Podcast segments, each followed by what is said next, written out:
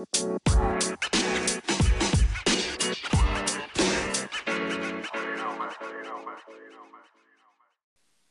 there, everybody. Real Me and Colon, a movie podcast listeners. Uh, this is Joel Copling, one of your one of your co-hosts, and I'm back with another installment in For Your Isolation, uh, which is designed to keep you occupied during these weird times where we're all stuck inside. Um, scary time. I hope everybody out there is being safe, staying inside uh, where necessary, and um, yeah, just just keeping keeping clean, keeping keeping sanitized, and and and what have you. Um, I am not alone. I we have an old friend back. Uh, Mr. Brian Subfield is on. We are here to talk about the best films of 2004 in my ongoing series, just counting down the best films of, you know, the the first decade of the century. Um, it's crazy that this is a year that was 16 years ago. Um, because Brian wasn't born yet or something. I don't know. and and and I I was, I guess 20 25. Um, no no, but uh, it was a great year though. It was a great year, and I I honestly have memories of this year being the first one in which I tr- in which I started writing reviews, and by that I don't mean publishing or showing anybody except my parents my reviews, um, and sometimes not. It's sometimes not even my parents.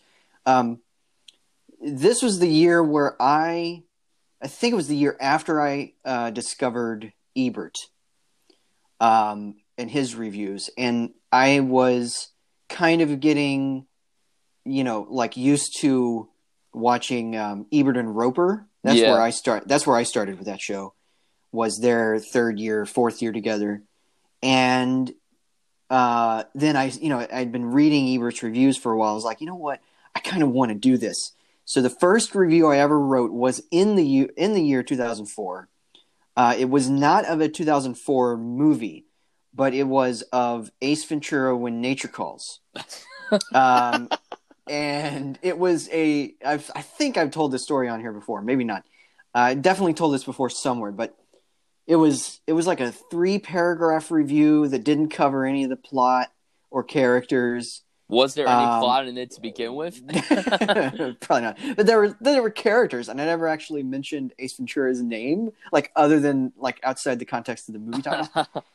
and I talked about how funny it was that there were actors who were in, and I quote, emotionally traumatic movies, not dramatic, traumatic, uh, alongside somebody like Jim Carrey, who, you know, I hadn't seen, well, a movie that might come up um, from this particular year. I hadn't seen The Truman Show yet. I don't think, maybe I had, but I didn't really think of Jim Carrey in serious terms yet. So, yeah, it was it was an interesting year, kind of a banner year for me in terms of starting this whole process of like trying to fashion some sort of review. Uh, and it really didn't go well for a while. It wasn't until 2005 that I actually came up with a, a workable model that was an actual review. I think the second one that I did was a Finding Nemo, and it ended up like I I hand wrote it, and it was like five full pages where I was just Hmm. I was just telling every detail of the plot. So yeah, it, this was a big year for me. I was seeing more movies at a theater than I had before. Uh, my parents were very nice to me in that in that regard, bringing me to everything. Because of course, this was the year that I turned 15. I was 14 for most of it, but it was the year that I turned 15. And uh, yeah, I don't think I think I saw one of these movies actually in theaters on time. Um, I caught up with the other ones later on. So yeah, it'll be it'll be interesting to see to see all of this happen. So we're gonna get into it now. Um, these are our top ten films of 2004. Brian, welcome back. By the way, thank you, thank you. Um, yes, thank you for doing this with me because I really didn't want to do these episodes alone. so totally this is awesome. Yeah. All right. Uh, so yes. So tell us what your number ten is. Okay, so my number 10 is kind of a relevant pick because you brought up how everyone needs to wash their hands excessively, and the main character of this film washes their hands nonstop and that is Martin Scorsese's The Aviator. Mm, yeah. So this follows Howard Hughes. 20 years through his life, he is played by Leonardo DiCaprio. This goes through a lot of different aspects of his life, such as when he was a successful film producer, directing Hell's Angels, which went through a troubling production, if everybody knows the story about that. Uh, he was also an huge deal in the aviation world, but this also tackles the subject of his severe OCD, which is actually a very depressing thing to watch on screen this isn't my favorite Martin Scorsese film, but what really impressed me the most was the rich depiction of the errors that this was set in. You know, Martin Scorsese, when he makes a lot of his films, you know, in the past or whenever he's tackling a certain decade or certain period of time, he usually goes in with his production design, and the production design here mm. cannot be ignored. It's absolutely breathtaking. Uh, Robert Richardson's cinematography unbelievable. Won the Oscar for cinematography. Howard Shore's score is dynamic and full of flair. It's really beautiful. I've listened to the score numerous times since I first saw this film. And the cast is really, really strong. Obviously, like I said, DiCaprio's here and he's unbelievable as Howard Hughes. But we also have Cate Blanchett in an Oscar winning performance as Katharine Hepburn. We have Alan Alda, who was nominated for Best Supporting Actor. And this ensemble is huge. We have the likes of John C. Reilly, Alec Baldwin, Jude Law, Matt Ross, Willem Dafoe, Adam Scott, Ian Holm. This cast is insane. Kate Beckinsale's in this, and she's incredible. I just really admire this film very much. My only personal problem with it is the runtime, but I could push that aside because I was so engrossed with the story from start to finish. I have to go on a limb and saying the plane crash sequence is my favorite sequence of any film that came out in 2004. Even though this isn't my favorite film that came out that year, that sequence, every time I watch it, from the editing to the cinematography to Leo's acting to the visual effects, it's really remarkable stuff. And if you guys haven't seen this film, please do check it out. It's available to stream on Starz if you guys have that. And it's mm. my number 10 film of 2004. Well, I'm going to come back around to this one later. uh, yeah, it's it's a little it's a little higher on my list. Um, but yeah, it. Uh, but I agree with everything you're saying. I mean, it is it is really something, and um, the production design in particular, I think it's some of the best ever devised for a Scorsese movie. I agree. Which which is saying something. He's he's had some movies with some pretty you know like big uh, design oh, yeah. moments. Um, you know, I think of like Gangs of New York as well. It did win the um, it did win the art direction. It did, Oscar. yes, and that was a, that was a deserved win of the of the movies on that list. I think I know every one of them, and I think I've seen most of them, and I and I would have given it to this. I um, agree. Yeah, and it's some of the best cinematography too. I think he won. He I did. Think he won for this. He yeah, did. Robert Robert Richardson. So, um, yeah, it's uh, it is fabulous, and I'll get I'll get I'll get to it on my list. Uh, my number 10, I am taking a sharp left turn uh, toward big, rambunctious studio comedy. And this is a movie that I just caught up with this week. um, and people are probably, I, I, actually mentioned this on my, uh, on my 2005 episode because one of the co stars is the star of one of my favorite movies of 2005. And I mentioned that, you know, this was a new viewing for me. So, I understand if listeners out there are like, you just saw Anchorman, The Legend of Ron Burgundy, this week in your 30th year of, or 30, almost 31st year of existence. I, and I understand, like, if you can't take me seriously, I totally get it. Um, but yes, I do, I do have Anchorman on my top 10. And it's really not surprising because Step Brothers nearly made my two, 2008 list. Mm. Um, you know, I really like Talladega Nights and the other guys as well. Maybe not as much as these other two, but um, but they're all really strong comedies. And this one might be might well, I, I I hesitate to say that it's better than Step Brothers, but it's probably just as consistently funny. I think that Step Brothers had a heart to it that maybe this one doesn't really need and, and doesn't have. Yeah. In ter- in terms of like, it's really not doing anything serious. Um, but basically, this one is about Ron Burgundy, who is a lead anchor at a news uh, channel in the 1970s, and it's kind of uh, thrown into chaos, which is funny to say that, but it's thrown into chaos by the introduction of a woman uh, anchor, which no one likes that idea. So uh, her name is Veronica Corningstone. She's played by uh, Christina Applegate, and they just have to deal with that the the fact that she's making her mark. One thing that surprised me is that for a big rambunctious studio comedy, it was surprisingly forward thinking when it came to that. Yeah. Uh, because she really is a character with agency of her own. It's not really defining her by her relationship with these men. It's really defining the men by their relationship with her, which is an interesting reversal on that. And it's it's not something I anticipated of this movie, um, just from afar. And uh, just on top, but that's like the only thing that's really relevant about this, um, it, because otherwise it's completely irreverent. It's you know it's famous for having you know an almost an entire supporting cast of comic relief characters that are offsetting the main character's sincerity, and I say that with quotes. You know, like Brick Tamland, played by Steve Carell, who is never who is never unfunny, and that is a rare thing to have a to have a side character who's supposed to be funny and always is. That's really, really, really good. Uh, but also Paul Rudd, David Koechner. Uh, it just is a fantastic. Fred Ward is hysterical. Fantastic. Yeah, I love him. Uh, every time it cuts to him on the phone and he's saying something increasingly more dire about his his relationship with his son and his son's relationship with the world around him. It, it just is absolutely hilarious and again irreverent.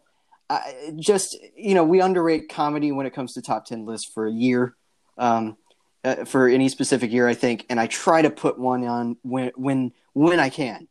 And this is uh, I don't know if it's the funniest. Well, it's the most consistently funny movie. It's not the only comedy on my list, but it is it is probably the most consistently funny comedy on my list. And for that reason, yeah, I have it at my number ten. Um, are we gonna be getting to this one later on for you? Uh, yes, we are. We're gonna pass on this one. Okay, okay, all right. Well, then that brings us around to your number nine. So my number nine, I have something to tell you, Joel, about your hosting skills because 60% of the time it works every time because Anchorman is my number nine. oh, nice. Okay, there we go. so I had seen this film years ago when I was in high school and everyone was talking about it. And I'm like, okay, I'll watch the movie. I hope it isn't overhyped or anything. And it honestly lived up to the hype. And each time I watch it, it gets funnier and funnier. When you had texted me this week that this was the first time you had ever seen it, first of all, I had no idea that you even hadn't seen it to begin with. So I was Mhm, really yeah. shocked and I'm, I'm glad that you liked it a lot. It genuinely is funny from start to finish, and I have to say this right now just to get it out of the way. Steve Carell as Brick. I went back and forth with this because I wasn't sure who my favorite supporting comedic performance was in 2004. I was going back and forth with Brick and Damien from Mean Girls, Mm. but I realized in my head Steve Carell as Brick, I mean, every time he speaks a word, no matter what he says or what he does, even if it's a quote normal unquote saying that he's saying, um, it just makes me pee my pants. He is unbelievably funny in this film. Where'd you get those clothes? At the toilet store? His his delivery of every line that he has is gold. It's comedy gold. And I have no idea. I mean, I I kind of know because I've, I'm a big fan of The Office, and Yeah. I So am I. have been I've been listening to the Office Ladies podcast, which is hosted by um, Jenna Fischer and Angela. Kinsey. Yeah, really good. We're all caught up. My mom and I are listening to it, and we're all caught up. And we get some like little hints about Steve Carell's process, and I just have no idea how anyone survived this shoot because one thing that he likes to do is he likes he really really really really likes to make everyone else laugh and he keeps going with like some some comic idea yeah. until somebody breaks and i have no idea how they shot oh, this Oh, I movie. don't know how they Because did it I- either. because I, I just think about the thing where like he's eating like a what is it like a coffee filter It's like a, he- he call he calls it a falafel hot dog yes thing with cinnamon. Falafel hot dog with cinnamon. anyway I it's just stuff like that I mean it, it just you think about it and you laugh and that's the mark of a great comedy It, And I- I- truly, and this and this follows i mean even though it's before the office it really follows in the tradition of something like the office which is throw hundreds of ideas at the wall to see what stick. Yeah. And that's the thing with comedy. That's what you have to do. And you know, with like Talladega Nights and the other guys, I thought that it was about a seven out of ten ratio, which is pretty good. Yeah. which means I I liked the movie pretty well, and it they also had other other aspects that you know performances worked and all of that. And for this one in Step Brothers, it's at least nine out of ten. And you know, with any comedy, you're going to have a couple of bad ideas get thrown in there, but this is so far like outnumbers all of any bad ideas it has Yeah. and that you know it's like 95 minutes long i watched the unrated cut for those interested Oh yeah. um yeah which is way better And it's funny scene- because- the scene the scene where Yeah. he lets the f word loose oh my god. is great but And it's funny I- that you bring it I up because like they had a companion film made called Wake Up Ron Burgundy the Lost Movie where they had a bunch of outtakes and abandoned Oh. subplots. I haven't seen it, so I, Mm, I'm sure yeah, I it's- need to I'm look sure that up, too, yeah. hilarious. But yeah i'll have to Um, look that up because I, I did have a great time with this Yeah. and like i was saying it's like it's 99 it's 95 minutes i definitely laughed more it, fly, it flies by quickly. It's Yeah. pace it's paced very well. It's, really sharp, paced well. it's clever. It's really Yeah. great, and all the cameos that are in the movie, and all the small roles. Like Joel, when you text me, you're like Seth Rogen. Oh my god! Yes, I wasn't. I had no idea about that. I never knew that, and so that was really funny. I, I never had that spoiled for me. yeah. Um, so it's it's just so good. It's it's great. It's one of the best comedies I've ever seen. It holds up Mm. very well. You know, the fact that this movie's almost 20 years old and it, it really holds up very well. It's insane. yeah, And, you know, it's just funny when you think about it because when you look at Adam McKay now with the big short and advice, you're like, the same guy did not make Anchorman, but it turns out he did. So it's, yeah. It's such a different amazing. uh, different mode for him. oh, Um, absolutely. but yeah, yeah. I, I, mean, I he's he's that- certainly tapping into a different skill set, And I like those, that. so. I like that he's doing that. Yeah. I wasn't big on Vice. I know you were, but I love The Mhm. Big Short. And I'm always for whenever comedic filmmakers step out of their comfort zone to do something completely different. And Oh, yeah. yeah. Anchorman is fantastic. And if you guys haven't seen it, you're going to be shipped to the toilet store. That I'm just, I'm sorry. that's what's going to have to happen. All right. Well, we're moving from your number nine, which is my number ten, and a major comedy to another major comedy on my list. My number nine is Mean Girls, uh, which I just rewatched this week. I just re- I rewatched it 20 minutes before I hopped on. okay, there we go. Uh, I I was you know I had not seen this since 2005, so I had a weird relationship Oh, with this. wow. Um, I, I I liked it when I saw it in 2005. Um, I had seen I had gone to theaters to see it with my parents, who aren't big on you know r- uh, relatively raunchy stuff. So they're like, eh, no, let's go. So we walked out, and I wouldn't have done that myself, but we did. And so I saw it later on. I think I watched it with my cousin or something. And then I just didn't watch it again. And even though I liked it, it wasn't one of those things that was a you know a regular viewing for me, which I know it is for many, many, many, many people. Um, but you know, watching again was like watching a new movie. I had forgotten how like how much this movie taps into the clique culture of a certain generation. Now it's changed dramatically since 2004. Um, you know, we're in an, an, an age of Instagram and Tumblr and social media in general yeah. and smartphones. And I think that this movie would look different now. But I think that in some other ways, it's actually remained pretty universal. Um, I think that the clique culture is the same thing now, just with new toys. And I think that this movie really taps into that. Uh, the story follows Cady, played by Lindsay Lohan, who has just uh, moved to or moved back to America after spending 12 years in Africa. And uh, she joins a school and is immediately kind of ushered into this clique led by Regina George, played by an early um, an early performance from Rachel McAdams, um, and her two lackeys, played by Lacey Chabert and Amanda Seyfried. Um, meanwhile, she has also developed friendships with a couple of outcasts, played by Lizzy Caplan and Daniel Franzese. Uh, or Franzese, I, I don't know how to say his name. Sorry, uh, Franzese. I, I'm not sure. Franz, Must be Yeah. something like that. some something. Um, and also falls for Regina's ex boyfriend, uh, played by Jonathan Bennett. Um, this movie is also directed by Mark Waters, who's kind of fallen out of favor with Hollywood recently. He did Mr. Popper's Penguins, and then I don't think he's directed anything else. Uh, he he Um, made Bad Santa too. oh well, that's unfortunate. Yeah. Um, so I never saw that. Near Uh, but it's also from a from a script by Tina Fey, who has a uh, a minor supporting role here as a math teacher.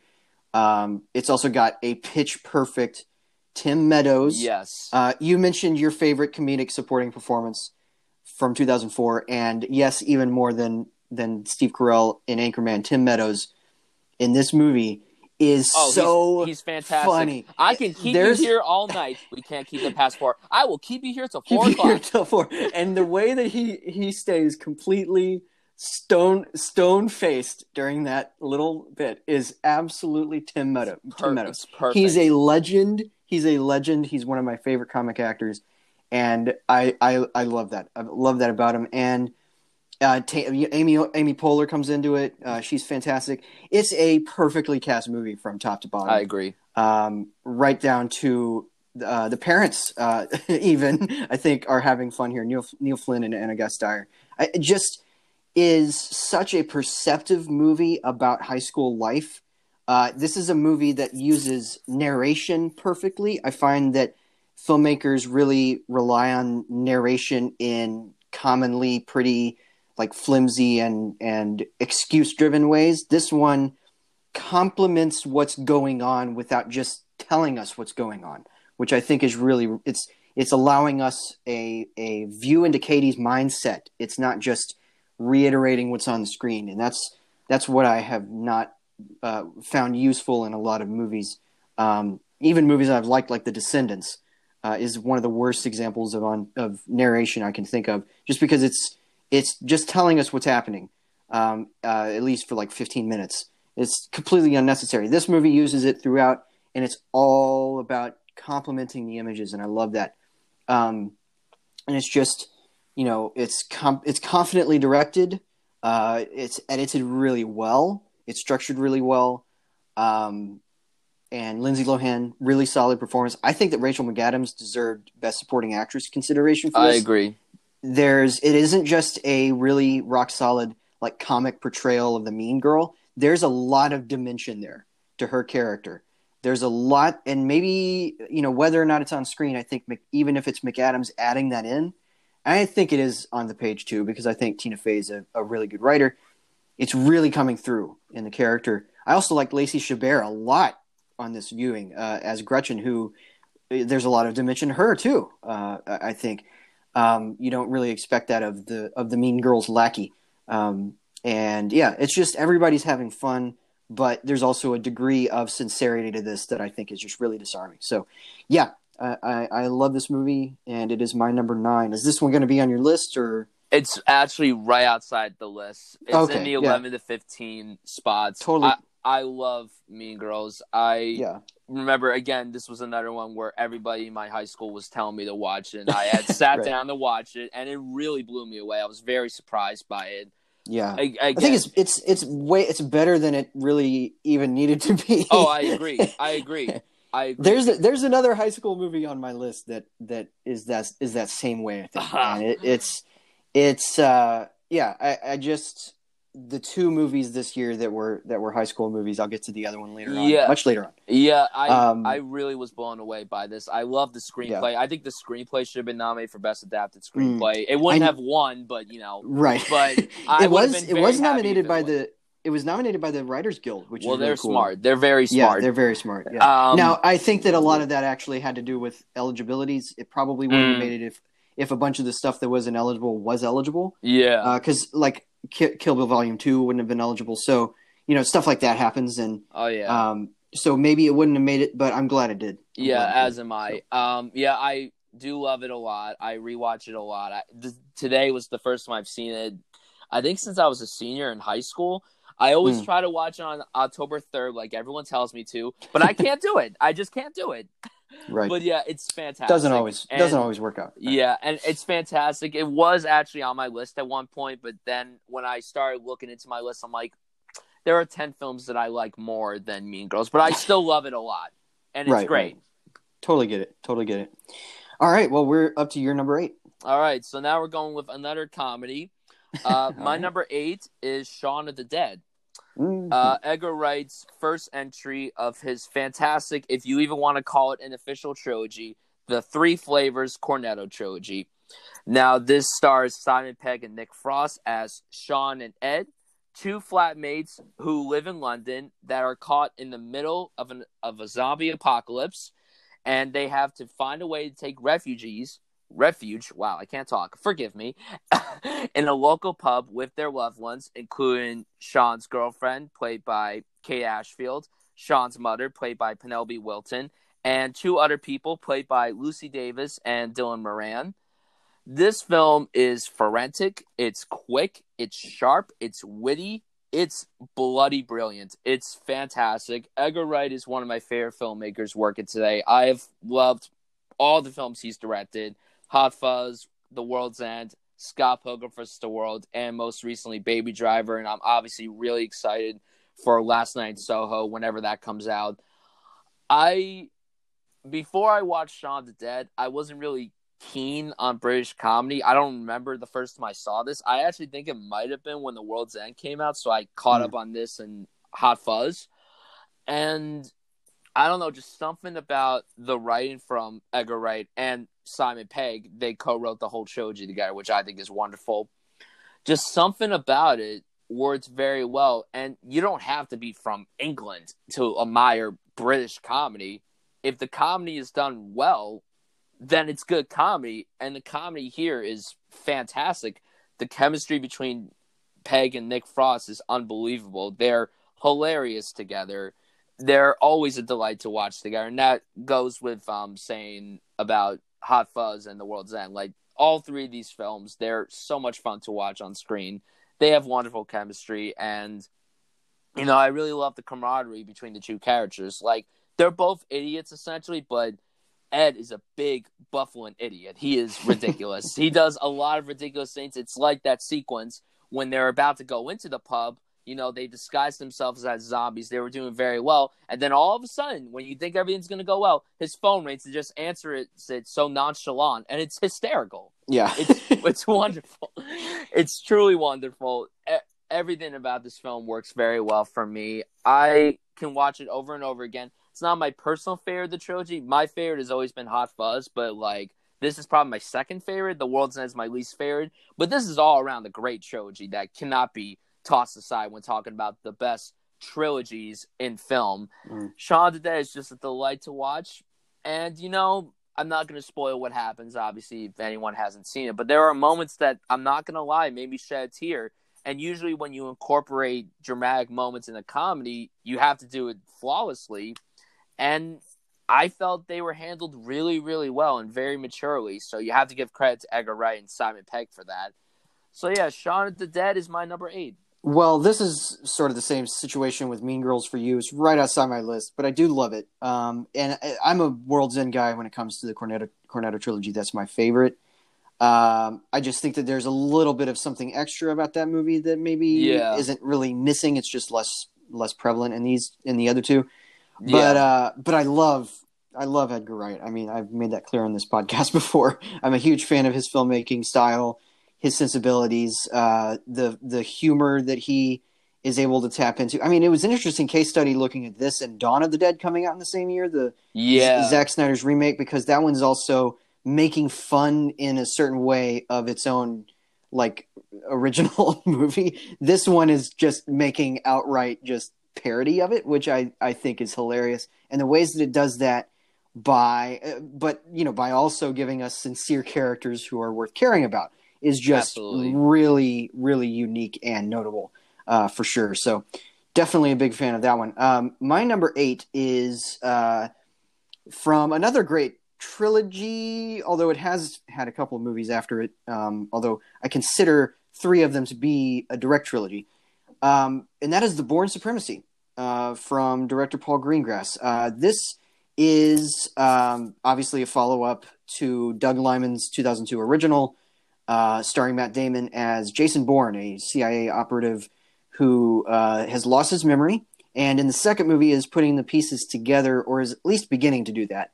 and um, it follows uh, him as he is basically, uh, uh, you know, performing sort of a, an act of vengeance against the girl that he meets in the first film, played by Franka Potente, uh, who gets killed in the opening sequences of the second one, and is uh, he basically is trying to uh, survive, but of course is being, you know, kind of weeded out by this secretive organization um, within the CIA that that wants him to just be the tool that they that they uh, designed him to be essentially. And what I love about this movie is it's about that search. It's very much a middle chapter, but it's but it's a middle chapter in a in a tremendously entertaining and exciting and suspenseful trilogy that um, has no pretenses about being anything else. Uh, it's it's this is an espionage story, no, nothing else, but it has such great like forward motion to it. Um, the the action sequences, the um, the various hand to hand. I mean, he has this bit of hand to hand combat with uh, with a uh, uh, another operative, um, supposedly the only other um, agent like him, played by Martin Csokas from the uh, the Lord of the Rings trilogy, um, who or Ch- Chokas Chokas, I think that's how you say it. Um, and he it, it comes down to a fight between the other guy who has a knife and Jason who has a rolled up newspaper. And I, mean, that kind of setup is what you're dealing with with these movies, where it's just an incredibly capable agent. It's Matt Damon in just perfect, you know, movie star roles as this guy who is just 12 steps ahead of everybody else in terms of, you know, how to clock a situation, how to how to plan for for some combat gone awry. I, I just I love these movies. They are they are magnetic. They are eminently watchable. I could put them on at any time, have a great time, and suddenly two hours have passed. Um, non pre no pretenses, no nothing like that. Um, there's you know a little bit of an emotional component, but there's no there's no like pretending that there's some extra component beneath the the surface of the story all it is is it's espionage. It's a smart person outwitting people who think they're smarter than him and have trained him way too well uh, and allowed him to defeat them. Uh, just is fantastic. Uh, yeah, I, I love this movie, and it's my favorite of the Bourne movies. Um, so I don't think any of the other ones are going to show up on a list. Uh, I mean, there's only one. there's only one left, but um, I don't think it's on that list. But it is they're all fantastic. And um, yeah, so that is my number eight is the Bourne Supremacy. I love this movie. Um, That's a very interesting choice. Have you interesting choice? Have you seen these? I I have seen these. I actually got chased to watch the trilogy right oh. before oh. Jason Bourne came out in 2016. Okay. Yeah, I, I love this trilogy. I haven't seen these films in forever since Jason Bourne had come out. Mm. Um, I went. I always went back and forth with this and Ultimatum being my favorite. I think I put Ultimatum slightly mm. above it because the story was more high octane. The editing, the film, the filmmaking of the of these films, especially this and Ultimatum, since Paul Greengrass stepped up, mm-hmm. uh, it's unbelievable stuff. I know a lot of people may have a problem with the shaky cam motion, and I get it. In some movies, it doesn't work, but somehow with these films, they work so well. Yeah, it's incredible. And Matt Damon you know, it's funny because um, I think before this trilogy had started, no one ever pictured Matt Damon to be an action movie star. Right. and yet he did and yet he jumped into that so perfectly. I could pretty much he could pretty much do any role that he's given. And yeah, I I love these films. Supremacy was very interesting. And I feel that if I do watch it again, I do plan on rewatching this trilogy sometime in the near future it will all feel new to me because I've only seen these films twice each, I believe. I haven't really seen them that many times. Mm. So, yeah, I do like the Bourne films quite a lot. I think that if I had put Supremacy on my best of Jurassic 4 list, it would probably be in like the 15 to 20 spot, the 16 to 20 spots. So it would still be there. It's still great and I love it. Right, right. Because I have no recollection of it really that's why I didn't put it on my list. I was planning on rewatching, it, but I was like, oh, I'm gonna have to rewatch the first one, and then I'm gonna watch this one, then I'm gonna want to watch the third one. So it's like. I just couldn't. I was watching. I've watched probably like 20 movies in the last 10 days. People, it's it's insane. so the thing, the things he does for for love. All right, all right. So we're up to your number seven. Okay, so my number seven is probably going to be the worst reviewed film on this list. Now, keep in mind to the people listening, uh, listeners, this isn't a terribly reviewed film, but when you look at the films from this filmmaker, it isn't regarded as one of their best films. So in 2004, Steven mm. Spielberg released The Terminal. This starred Tom Hanks as an Eastern European man named Victor Navorsky, who was traveling from the country, and this is a fictional country, by the way, called Krakozhia. He was traveling to New York City for reasons I'm not going to spoil. That's a very pivotal part mm, of the mm, story yeah. that I don't want to touch upon. And very and very and very moving sequence too. Very touching, very yeah. moving sequence. It's lovely. It made me cry. I just cry about it every time I think about it. So when he arrives in New York, his passport gets denied to let him enter into the United States, and that's because while he was flying in the air, his country was under the leadership of a military coup. So he has no country, he has nowhere to go, and he is told to stay in the terminal at JFK. Now, a lot of people, when talking about Steven Spielberg, they never talk about the terminal I think this is the most underappreciated film of his entire filmography. That may be a bit of a stretch because there are plenty of other films that he's directed that a lot of people don't talk talk about, but this is one that doesn't really get enough recognition as it should. It's not the best Steven Spielberg movie, of course, but it's so charming and so likable. And Tom Hanks, despite his accent being a little hard to get into at first, he's just so charming to watch. You feel for this character, you know he barely speaks English. He has no idea what to do. His money is not acceptable. He doesn't know what to do.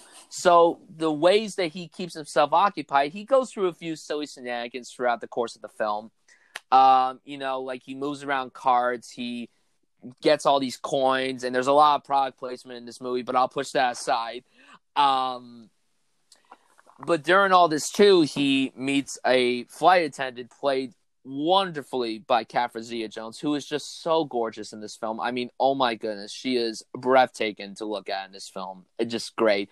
And then he befriends a few employees from the airport, played by Diego Luna, Chi McBride, and I'm I'm sorry for how I pronounce this, Kumar Pallana. I think I think great. that's right. I'm pretty sure. Yeah, every everyone's great. And then in the midst of all this, we have an antagonist played named eh, I'm sorry, his name is Frank Dixon, and he is played by Stanley Tucci, who I just have to point out, I was gonna keep count of this, but I don't know if you noticed this, Joel, during the movie, but there are many sequences where he takes off his glasses to wipe them off. That's like a common habit mm, he mm-hmm. has throughout the movie. I don't know if it's just me, but I find that to be pretty hilarious. Mm-hmm. Stanley Tucci has never really been in a lot of comedies that I've seen.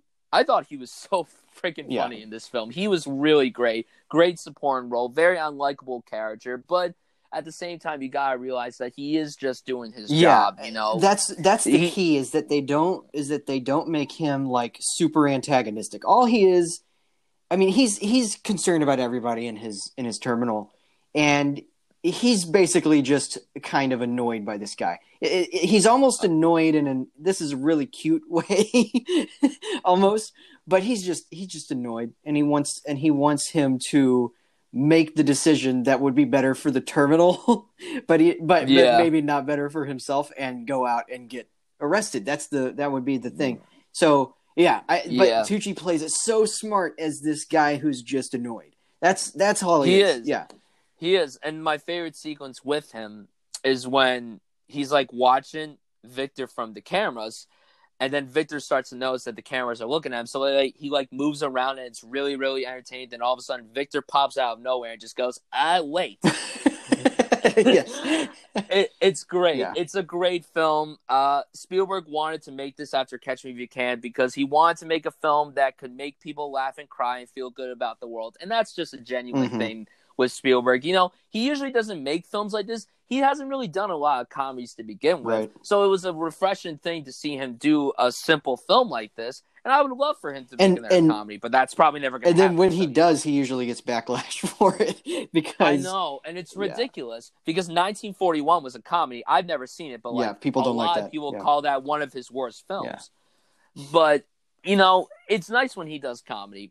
And I thought this story was genuine. It was very heartfelt. It was touching, and it was moving. It was a little long. It didn't have to be as long as it was, but all in all, it's a very cute film. It's it's very lovely, and it's one of my favorites of Spielberg's filmography. I could watch this over and over again. I'm just so charmed by this. We, especially now with what's going on in the world, we need to watch movies like this. Mm-hmm. We need to keep ourselves entertained with films like this. I don't think it's available anywhere to stream, but if you guys haven't had the chance, I would say rent this film. It's really worth the watch. It may not be the best Steven Spielberg movie, and again, as I said, it's not his best film, but it's such a delight to watch. Tom Hanks is likable. The entire film is just really, really touching. And yeah, I love it. It's my number seven. Well, I love it too, and this is probably like number eleven or twelve for me. Um, I I do love this movie. I mean, it's it's in the tradition of Frank Capra. It's very light, very very light. There's really, I mean, other than the the reason that he's come to New York, there's really nothing heavy about it. Um, it's just pleasant. It's just a pleasant watch, and I think that we again, I, you know, I was talking about that with Anchorman. I think we underrate that when we come when it comes to like top ten lists because we want to have what's the most what's the most consequential viewing experience that we've had. And I think that this one, you know, even if it isn't like super consequential, it is really well done and it moves at a pace that's that is pleasant and it and you're watching something that is that is enjoyable and it's really easy to underrate that experience. It's under it's easy to underrate a filmmaker who knows exactly what he's doing, even Spielberg. Um, you know, I love Hanks. The the, the accent's silly, but that's fine.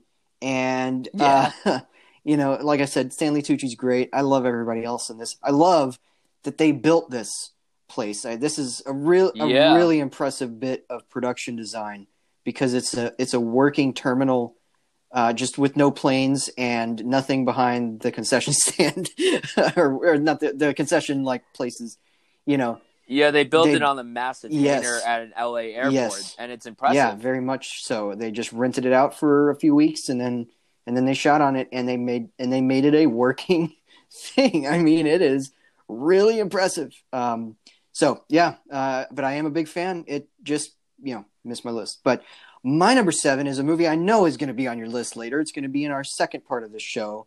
Um and that is the sleek cool sexy freaking awesome collateral from director michael mann uh, from a script by Stuart Beattie, and it basically stars Jamie Foxx as this cab driver who finds himself the hostage of a contract killer played by Tom Cruise in an uh, sort of an against type role. Um, as he kind of makes his rounds and performs his hits uh, during this very very long night that uh, that doesn't end so well. And meanwhile, there's you know. Uh, a woman named Annie, played by Jada Pinkett Smith, who kind of gets caught up in it. Uh, there's also um, um, an early role for Javier Bardem for those with keen eyes. There's Mark Ruffalo. Peter Berg has a role in it. Of all of Peter all Berg, people, yeah, uh, yeah, Irma P. Hall even. Uh, but yeah, I uh, Barry Shabaka Henley, who is also I in the yeah terminal. he's in the yeah, terminal. in the That's right. He's one of the um, uh, security people. He's like he's like he was um Stanley Tucci's essentially right hand. Yeah, that's right. That's right. That's time, right. so- That's what he was. Um, yeah, I, I love this movie. I've loved this movie ever since I saw it. I saw it first on DVD. My parents and I decided to check it out. Um, we all really enjoyed it. Even my mom, which is kind of weird because it's you know not a it's a it's an R-rated movie. Um, and I love Tom Cruise in this movie. So Um, he is so confident uh, and so magnetic as a movie star that to see him take on this role, it's like he doesn't miss a step. Yet, what he does then is he kind of twists his likable persona just a little bit to the right or to the left, however, whichever direction. Um, and suddenly he's he's you know this contract killer who is who is you know, unforgiving. I, I, I love it. I love the cinematography. Uh, it's Dion Beebe, right? I think uh, who did the cinematography. For this? Uh, it's um, it was a co um cinematography crew, Dion Beebe and Paul. Cameron. Oh, that's right. Yeah, yeah. Paul Cameron. Uh, I love him too. And James Newton Howard did the score. Really good score. Um, very, very, uh, very nice score. Um, and the editing, the editing from from Jim Yes. Miller, Paul Rubell, uh, just is Yeah. the action sequences in this. I, you know, I, I mentioned um, Public Enemies on my 2009 list. I mentioned Miami Vice on my 2006 list, and I will get to Ali when we get to my two, 2001 list. So clearly, I like 2000 era Michael Mann, where a lot of other people don't tend to with a couple of his movies in this period.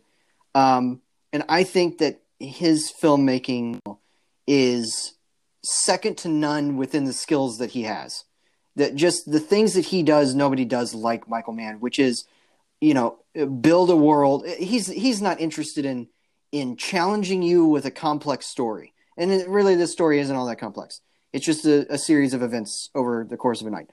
But what he's interested in is just assaulting you, but not in an it's I say assaulting you, not in an empty way, but he's just interested in putting you in this atmospheric LA that is um, beautifully shot, and in it is this nasty, violent story, and that's what he that's what he does. He he is sort of this is sort of basically 2004's answer to something like Drive. Um, maybe a little maybe a little less of a um, uh, like a, a little less sleek than that if you know what i mean. It's uh, a little less i mean the, it's Mhm. digital cinematography but it's not like the modern day version of digital cinematography. It's not smooth and clean. It's very you know it's very rugged and it fits this story really well. But i just love the style. I love the performances. I love how how briskly this thing moves um it is it is aces all the way through I don't know why it's only my number seven, but you know that's how these these these lists shake out. I know, Ugh. I know, I know. Brian's like you should have it high, but um, Uh, it it's higher. higher. It's much higher for you. at least it's on. At least Right, it's on right. your list. I know it's though. much higher for you. So, uh, Yes. we'll move on is. to your number six. Okay, so my number six. I'm not sure if this is on your list, but I'm gonna be shocked if it isn't because you're a big fan of this franchise. My number six is Harry Potter and the Prisoner of Azkaban. So I'm not going to say anything Potter yet. so- and the Prisoner of Azkaban. Go ahead. so Harry Potter and the Prisoner of Azkaban. Obviously, this is the third film in the franchise. Obviously, following Harry, Ron, and Hermione as they're entering their third year at Hogwarts. While all this is going on, they find out that a prisoner named Sirius Black, played by Gary Oldman, has escaped from Azkaban. First prisoner to ever escape from Azkaban. No one has ever done that before. He was in prison for 12 years. And you gotta keep this in mind. For those of you who pay attention to the timeline of Harry Potter, 12 years prior was when Harry's parents were killed. Now, Sirius Black is not the one who had killed Harry's parents, but there is speculation that he was involved with the murder of Harry's parents. So while Harry, Ron, and Hermione are, you know, being all teenagers and everything, in puberty and everything, they gotta make sure that they're safe from Sirius Black coming to Hogwarts and potentially killing them, and as well as everybody else. Now, Harry Potter, fact about me, it's my favorite film franchise of all time. So people are probably like, why isn't this higher on your list? Well, there are five other films I like more than this, but um, Prisoner of Azkaban, I always go back and forth with Deathly Hallows Part Two as saying that this is my favorite of the franchise. It's really difficult because I love every film in, in this series, even the dated Sorcerer's Stone or the dated Chamber of Secrets. Those are great to me. Those mean a lot to me. Those have meant a lot to me since I was a kid, and they mean a lot to me now. It's crazy to believe that this franchise turns 20 years old next year. That's insane to me. That's crazy because I grew up with this franchise. It's wonderful. Prisoner of Azkaban, though, took a different approach. The first two films, which were helmed by Christopher, Chris Columbus, not Christopher Columbus, that's the guy That would be that would be weird. Chris That would Columbus. weird. That would be very weird. Uh, Chris, Chris Columbus's helmed Harry Potter films. Uh, they were very kid friendly compared to the rest of the series. So when Alfonso Cuarón stepped in to direct this one, It got darker, it got deeper, it was more emotional, it was more powerful, and it still had that charm that was brought from the first two films. I think this is an impressive directorial effort for Cuarón. I don't think it's the best film he's ever made, but this just shows the fantastic strain of films that he's made. I again, this is like an Edgar Wright, where I've loved pretty much everything Alfonso Cuarón has made. From this, Children of Men, which Joel brought up on the 2006 episode, Gravity, Roma, Y Tu Mama Tambien, A Little Princess. Everything this guy makes, he's just so meticulous with how he directs stuff. And I thought it was so impressive how he stepped into the franchise and did his thing and it was wonderful. It was a very dark story. It was very emotionally powerful, and he nailed it perfectly. And the stakes are very high in this film. There's a lot of gut wrenchingly tense scenes in this film. One of them being the first introduction to the Dementors on the train when they're are, when they're riding to school. Intense, just wonderful cinematography wise. John Williams' score, how quiet it is, and everything, and it's it's terrifying. It's it terrified me when I was a kid. This is ironically also the only film on this list that I saw in theaters. So everything else on here I didn't see when it came out, but this I saw when it came out because you know Harry Potter. I then think about the Quidditch scene in this film, which remains my favorite Quidditch sequence in the entire series. In the rain, it is friggin' scary. I mean, having them play Quidditch in the rain. I'm sorry. Listen, I know it's just a, I know it's a story and everything. I know it's fiction, but come on, common sense, people. I mean, is that safe? I don't know, but you know, um, yeah, that's all great. And the new additions that they brought into the cast are really strong. We have, as I said, Gary Oldman as Sirius Black, who wasn't the original, who wasn't mm. who J.K. Rowling wanted to play Sirius Black. She wanted Daniel Day Lewis, but he didn't want to be a part of it. So then it got Gary Oldman, who I feel is fantastic. Probably my favorite acting performance in the entire franchise outside the main trio. He's incredible as Sirius Black. There's so much levity to him and so much range to him. The sequence where he first meets Harry, you know, in the Whomping Willow, and he just freaks out. It's really depressing. It's very terrifying, and it makes my jaw drop when mm-hmm. he just screams from the top of his lungs. It's terrifying to watch. And then the new other additions that we have to this series include David Thewlis as Remus Lupin, who is fantastic. Again, another great performance. And then Timothy Spall as Peter Pettigrew. Not going to describe much of him, but that was just a very nice addition. And Emma Thompson as Professor Trelawney but also we have Michael Gambon stepping in as Dumbledore since Richard Harris had passed away before Chamber of Secrets was released in theaters. And, so obviously he wasn't and able to and insulted uh, Ian McKellen in life, so he decided not to do it. Uh, because they went to him first. Yeah. But uh... yeah. Oh man, it's it's funny because it's funny because I had seen these films before Lord of the Rings. So when I watched Lord of the Rings, I'm like, oh, this guy just reminds me of Michael Gambon, but it's not him. He's it's it, Ian, Ian McKellen is shorter. But, uh, no. uh, yes, Michael Gambon oh, is he tall. he's tall. He's oh, taller man, than he's taller incredible. than Richard Harris. But yeah. Mm-hmm. Oh wow, that's insane. But yeah, I truly love this film. I think it might be the best in the series. I can understand why everyone likes to call it the best in the series because it did change the game for the series. Even though I don't know how this got away with a PG mm. rating, to be honest, I still don't know how that's possible. But you know what? You live and you learn. It's a great film, and I love it so much. And yeah, that is my number six. I, I it was very high originally, but then I thought about it numerous times, and I'm like, yeah, five films I like more than Prisoner of Azkaban. Even though Harry Potter is my favorite franchise, and I have two Harry Potter tattoos, I just realized that there were five films I liked more than Prisoner uh, of Azkaban. It's not on my list. So yeah, so the only Ooh. movie that, and this is kind of spoilers for future lists too. The only movie that is on a top ten list from this franchise for me is Deathly Hallows Part Two in 2011. Although I do like a lot of these movies, uh, really a whole lot just yeah. you know, the individual ones didn't really, um, especially not the first two, which I like. I don't love. I think they're a little too adherent to the novels. This one is is where they start to. Oh no, yeah, I, this I is totally when- understand. This is that. where they um, start to deviate a little bit, and I think like the whole ending, which is the whole like third act, which is eventually turns into Back to the Future Part Two. Uh, uh, it plays plays that whole thing very differently from what from what the book does with it, but it is also very cinematic. Yeah. So it's you know adapting that really well. That's what that's what this uh, movie started to do really well for the books, and so I do like it a lot. I do have a problem in the first four movies with how quickly it moves through the plot because it feels, and this is something that that kind of after a few viewings, I I noticed somebody wrote this and it was a good point. It feels like for the first four movies, each of the time, each of the years feels like maybe two weeks.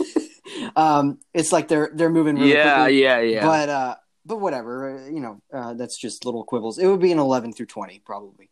Um, so I I do love it Yeah. a lot. So all right, well, my number six moves around uh, moves back around to your number ten, which is The Aviator from director Martin Scorsese, and I think it's one of the best uh, you know modern biopics. Um, in that uh, you know I don't mind the length. I I do get why some do. It is a lot of story and maybe yeah, it's a lot of story. It is a maybe of some of it could be taken out, maybe not. I'm not the one to judge that um, in terms of the actual plot points. Um, but I do think it's big and sprawling and extremely entertaining. And that plane crash sequence is just aces. I watched this just maybe Oh. toward the end of last year um, again, and because it was on Netflix, and I was like, hey, I've got two hours and 45 minutes um, to, to watch something and it really it really does for me at least fly by in terms of um it, it- well maybe until some of the some of the stuff in the third act where he starts to lose it a little bit um and then and then it slows down Come in with the milk. uh until then i mean it really moves at a pace that's that's uh, infectious and um really entertaining and just looks a dream Cate Blanchett is fabulous in this only um, so good. only time I think I think yeah, pretty sure only time anyone has won an Oscar for playing an Oscar-winning actor. Uh, which I believe yeah, so. which yeah. almost would not have been the case because Katharine Hepburn didn't win. I don't think uh, solely win until like on Golden Pond in 1981. I know she tied at one point for an actress win. Um, but anyway, uh, but Cate Blanchett is doing a little bit more than just you know Im- impersonating her. I think she's adding a lot to the role too, and um, yeah, I love this movie. So that is my number six. We're gonna take a quick break, and we're gonna give you our picks for for five through one of the best films of 2004. So stay tuned, folks. We'll be right back.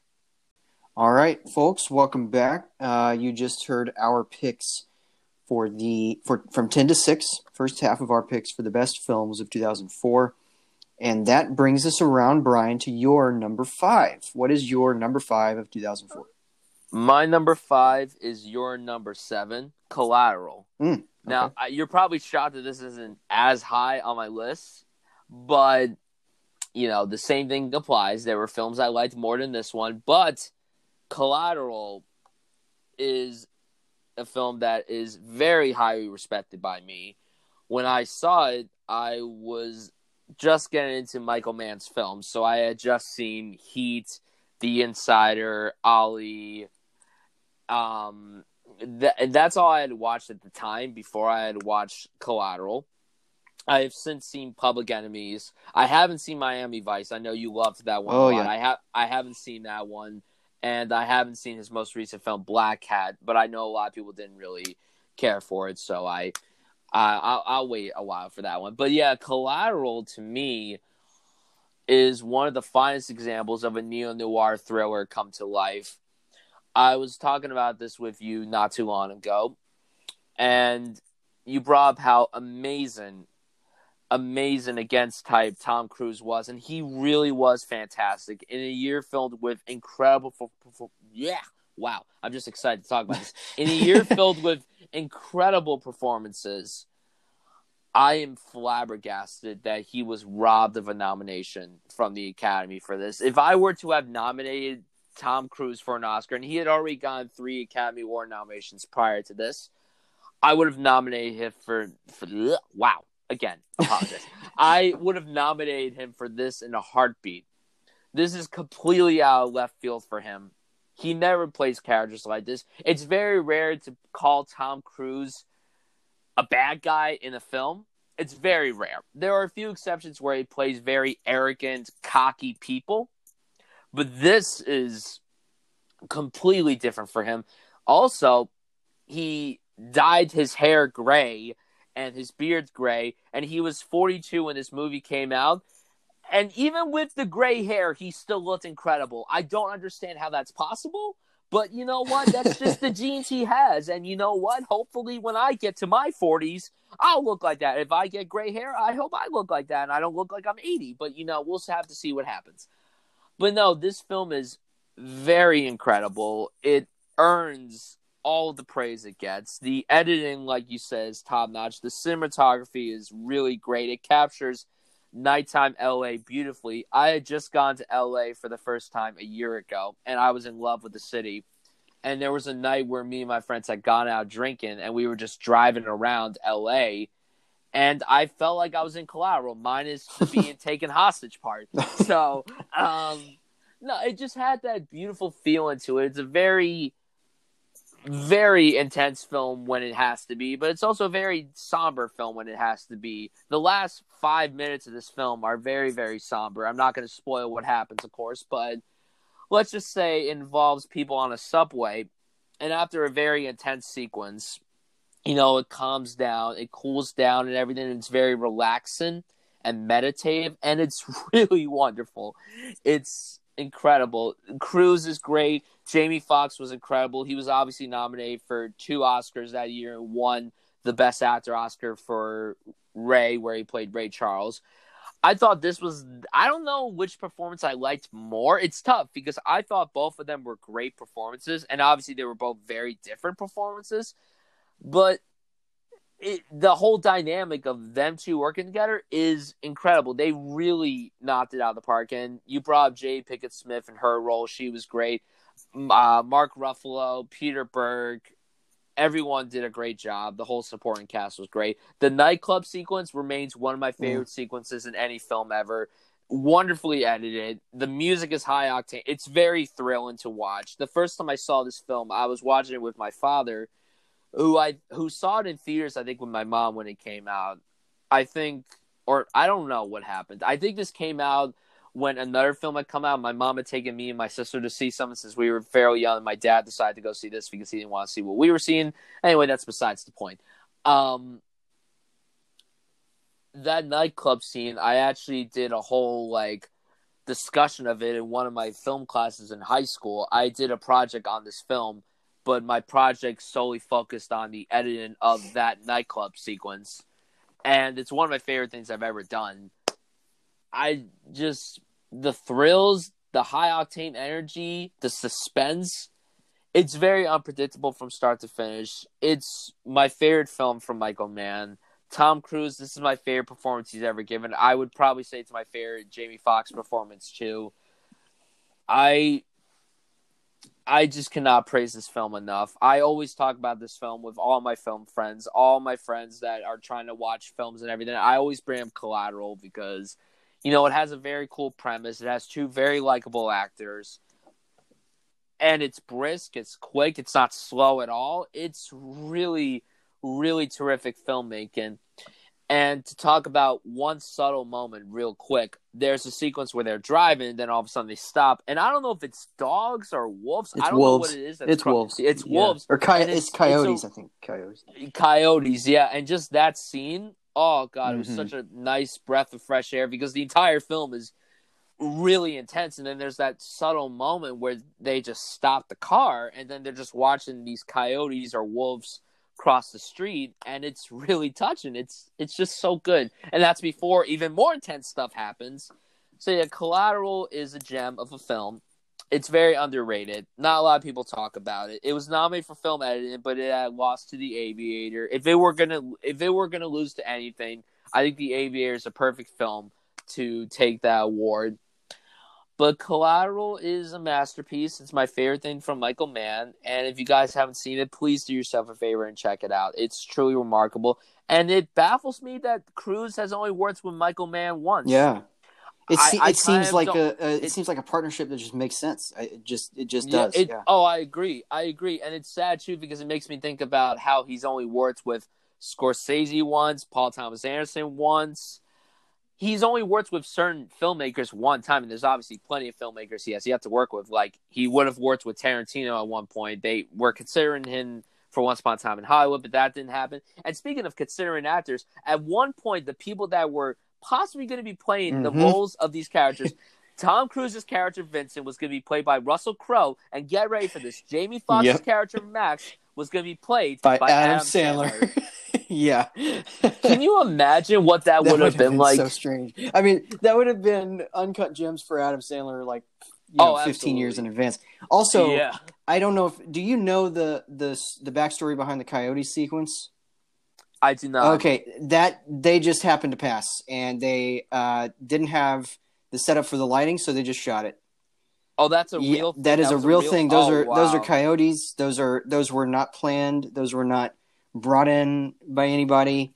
Oh, wow. Yeah, that That's- was that was a wow. like a just a miracle of nature, essentially. I love that. Uh, I love that. yeah, and they shot this on uh, the Viper's Film Stream high definition camera, which is my favorite name for any camera. Uh, yeah, but uh, yeah, and also this was also originally going to be the um, the directing debut of Janusz Kaminski, who is um, Ooh. yeah, and then it and then it the D, the uh, the DP for Spielberg. yes, yeah, and he Yeah. and he ended up making his debut with um, wait, has he directed yet? I forgot. I don't. I don't didn't think he is. I don't he think he was is. direct. Yeah, I don't think he has. Um, but anyway, uh, it's just weird pro- projects that he's almost, um, uh, or that he's been involved in, like shooting funny people, is just out of nowhere, you know. Um, Yeah. but I, I I love it. Yeah, it's great. All right. Well, obviously, I agree with you on that one. So I'm going to go ahead and move to my number five, which is a sharp left turn from high octane thriller to quiet, uh, introspective drama comedy hybrid, and that is a movie that I know is going to pop up later on your list, and that's Sideways from director Alexander Payne, uh, who co-wrote this with his regular writing partner Jim Taylor. And it stars Paul Giamatti and Thomas Hayden Church as a couple of middle-aged men uh, the church character is getting married and they are going to wine country. Um, and uh, giamatti's character is kind of the primary focus i guess although it is a co-lead situation. But he's the primary focus and he's a wine connoisseur but he also just ends the day as a drunk. Uh, and they they both meet women uh, um, uh, the, i'm sorry women are involved in their lives both played by virginia madsen in an oscar nominated role and sandra oh um, this is one I'm kind of stumbling over the plot because I did not watch this in preparation for the list, and I haven't seen it Mhm. since I can't remember. Um, oh gosh, it was definitely more than a decade ago. I think, it, Oh. yeah, because it was when I was, I was living in Indiana. I caught up with this one, and, and um, Spanglish, in fact, uh, which is the movie that Adam Sandler had to do instead of Collateral, at the same Yeah. on the same day. Anyway, uh, but I love this movie. No, nevertheless, it really has always stuck with me, even if you know some of the details of the characters have kind of slipped by in the years. But um, it's just really perceptive, and and I always remember the um, the bottle of wine is actually a live speech from from Virginia Madsen's character is always Yeah. stuck in my head, and um, that's just a beautiful performance. She was great in this movie. She was. yeah, she's fantastic, and you know she had been remembered for being like a B actress up, up until then, um, and she's kind of slipped back into that honestly, but um, but she was fantastic in this, whatever the case. And Thomas Hayden Church, oh man, th- this performance just big, gregarious, but he's not leaning too heavily into that. He's just he's just note perfect. Um, and Paul Giamatti obviously is, is a is a national treasure, one of the great actors living. So I love this movie. I love it, and I I just yeah. I mean, I I kind of wish that I rewatched it just to just to get caught up with it. It may have been higher, uh, honestly, but um, Hmm. when Payne is great, he's great. So I I do love Yeah. this guy. I know that we're gonna get to this later for you, right? Yes, we absolutely. All right. Well, then tell us your number four. Okay, so my number four, I know for a fact has to be on your list. This time, I'm certain this is on your list. If it's not, then I'm gonna tell you that you're crazy. my number four is Before Sunset. Okay. All right. So, Before Sunset is obviously the sequel to 1995's Before Sunrise, where it followed two young people played by Ethan Hawke and Julie Delpy named Jesse and Celine. They had met on a train going to Vienna, and they spent one whole night walking around, talking, conversing. It was very cute and sweet and endearing, and it was wonderfully directed by Richard Linklater. And all of them came back nine years later to show what happens to them crossing paths again, this time in Paris. Jesse is promoting a book that he had written about this night, and he just so happens to run into Celine since she lives in Paris. And the film follows them through one afternoon, taking place in real time, by the way, of just them talking and talking and talking. The dialogue to me felt more natural this time around than it did in Before Sunrise. And the reason why I believe that's the case is because Ethan Hawke and Julie Delpy stepped in to co-write the screenplay with Richard Linklater this time around. They did the same thing with Before Midnight Mhm. in 2013. And it's just so so rich. It's so natural, it's layered. It's really really beautiful. I would consider the Before trilogy to be my favorite form of romance depicted on screen. All three of these films are masterful. Richard Linklater is a genius filmmaker. He's one of my favorites working, even though as of late his films haven't been as great. Like after Boyhood, I think his films started going down just a bit, but he still is considered one of my favorite filmmakers working today. Jesse and Celine are great characters. They're developed beautifully. You understand where both of them are coming from. And what I love a lot about Before Sunset, other than the dialogue feeling more natural, I had brought this up, is that it's set in real time. The movie's 80 minutes long, and it legit takes place in 80 minutes. It doesn't jump like five minutes later, or two hours later, or a day later. You know, it feels like, and I'm going to compare this to a show that I know Joel loves. It's like a 24 episode, essentially, Yeah. minus the chaotic environment that surrounds the characters. It's set in real time and it's wonderful. It's incredible. Like the detail that the filmmakers put into this. Lee Daniel cinematography. Lee Daniel, not wait, on. Yeah, Lee Daniel, not Lee Daniels, the filmmaker who made Prestige, not him. Lee Daniel, the cinematographer. Um, the editor Sandra Adair, who is a common collaborator of Linklater. Everything about this film just works to me. It's my favorite romance film of the 2000s decade. Mm. Uh, it's actually my second favorite romance film of all time, uh, behind a film from 2010 called Blue Valentine. That's my favorite romance film ever made, and I just something about these films.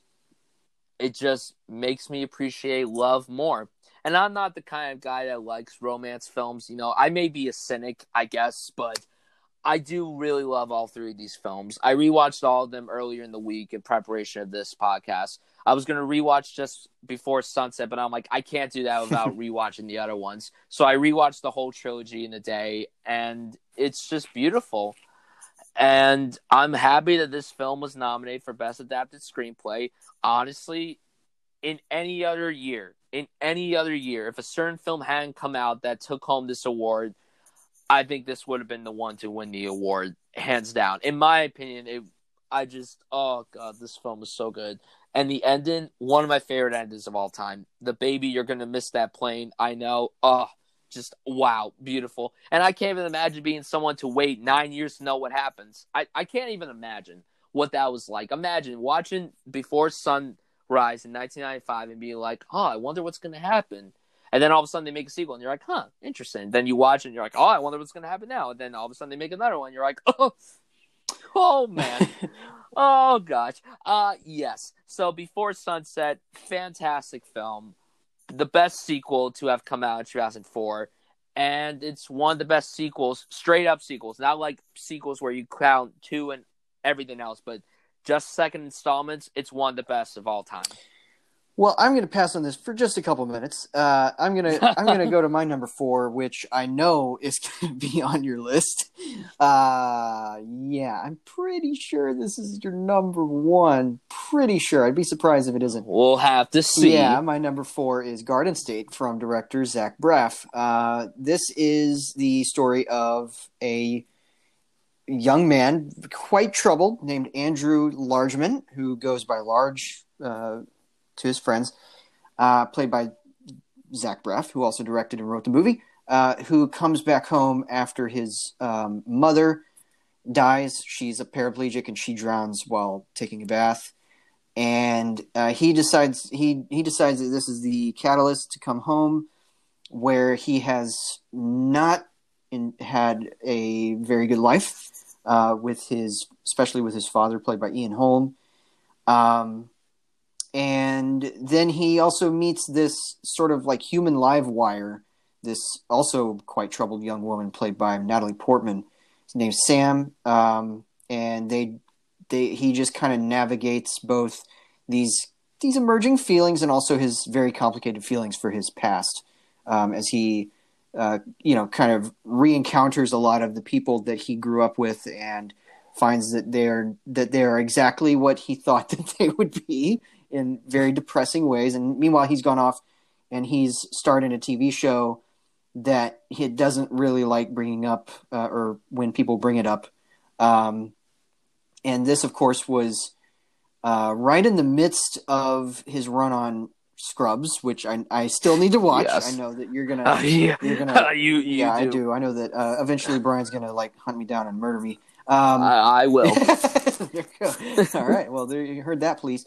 Um, but here's the thing: like this movie is formative uh, for many reasons uh, about an entire subgenre of romance, of romantic dramas, and the reason is because that after this movie, there was a huge glut of movies made independently that were about kind of emotionally detached men, white men, um, who kind of fall for this manic pixie dream girl. That's what they were called, and it's because of this movie that they were called that because of an article that uh, uh, came out uh, shortly after I think a critical reevaluation a few years later, in which they called this character of Sam a manic pixie dream girl, somebody who uh, is a is a woman. Uh, written by a man, I guess, was something that was important to that. Um, who is very troubled and uh, lies a lot, and that's kind of the the the reason that this movie's not super well liked anymore. Um, so yes, it has inspired a lot of pretty terrible movies. I'll just say it. There's some good ones too. Um, I think that the reason that this movie's ground zero for this kind of trend is because it's a really good version of this story. Um, and that's because of the performances, particularly from Braff and Portman that are honest about the characters that they're portraying. They're not trying to do the detached movie characters in a quirky indie comedy thing that a lot of the performances in later movies like this do. And I just have to go back to one of the worst examples in recent years, a movie that is like inexplicably well liked that I hate and I could not stand it in theaters and I tried it again at one point, couldn't even make it 30 minutes because I'd already had the first viewing and I was like, I'm done with this. And that is Me and Earl and the Dying Girl, which is just pure artifice all the way through. And I don't just mean in terms of the style that it's trying to implement, which is sort of a mixture of this Zach Braff type directing style um, and also like Wes Anderson. It is so artificial in its emotions, in its message that it's trying to present in the character at the center of it. It's a movie that gets worse and worse in my mind as it gets further and further away. This movie is a lot more honest about Large, this character, who is very troubled, but also is distinctively human in a way that I think is has been lacking from a lot of these other movies like this. And it's the same thing with the character of Sam, who is again kind of this uh, this unknown variable for him who you know, he he's always on his toes with her, and uh, just really comes to an ending that's honest. That's again honest about both of them. Uh, it's I guess happy, but it's also it also comes with a big giant ellipsis of you know it's not going to be like a perfect relationship. Um, you know, I guess I'm spoiling everything here, but if you haven't seen Garden State yet, go ahead and see it. Um, I don't think it's really streaming anywhere, is it? Uh, I think it's just rentable, but uh, it um it actually just got put onto oh, it did. Okay, earlier in the week. Well, I don't. So I can't. yeah, I can't. I can't keep up at this point, but uh, it's Uh-huh. it's tremendous. It's a really emotional film, um, and it's got a really really deep sense of humor too. Um, and I I really like it. Uh, I you know I really liked it when I saw it, which was last saw it, which was more than a decade ago. I'm really glad I rewatched this because it was actually originally a little bit lower on my list, um, somewhere around the number eight spot, I think. And it and and a rewatch and a rewatch really put it up here. Um, yeah, uh, it's fantastic. It's you know it's got a mouth on it, uh, which I which I appreciate. I appreciate that it's R rated, um, and seems to be. It doesn't seem. It also doesn't seem to be leaning into this like quirky dialogue thing that a lot of these movies have. This seems to be fairly naturalistic dialogue to me. Um, this is how people interact with like old old old. Uh, I guess not really friends, but old classmates and stuff. Especially when he runs into people. Um, you think like the Geoffrey Arend character who's at a who tries to like loop him into a um into a, uh, um, a like a pyramid scheme or something. yeah, which yeah. uh, I love Jeff Geoffrey Arend. He's great. I've been watching his career for a while, and um, he's also tr- he's also terrific on this show that just ended called Madam Secretary. Go watch it, folks. It's on Netflix now. And um, anyway, but you you'd think about like that interaction. That is how it happens when you run into old either either they're friends like they were friendly to you in high school maybe you've you know like lost contact with them and you come back into contact and you never really thought very highly of them and then you see them again and they're exactly again exactly what you think they're going to be uh, that is once again you know th- this this kind of situation and i just i love it. I love it. So yeah that's my number four we'll get to it on your list i'm sure is Uh, it, it will. It will happen. it will happen. And listen, Joel, the, it, it, because it's low, I'm gonna fly over to Texas and write the words balls. on your face. okay. All right. Well, I'll I'll go through the rest of the day with a stain on my head. Uh, I love that it stays there for so long. Anyway, um, yeah, yeah, it's it's great. All right. Well, we're around to your number three. All right, my number three is Eternal Sunshine of the Spotless Mind. This film is very, very fascinating. It has a very, very, very, very emphasis on the very unique premise. It follows a man named Joel Barish, played by Jim Carrey, who had just gotten out of a relationship with a woman named Clementine Kruczynski, played by an Oscar nominated Kate Winslet he then finds out that through this weird scenario that is led by Tom Wilkinson, she has gotten all of her memories with Joel erased from her brain. And Joel feels very heartbroken by it. He is very depressed because of this. So then he decides to follow the same path of doing that. And that's all I'm going to say this is a film that you should go into not knowing much. What I just said to you guys is the basic plot of the film. And that's all you should really know going into it.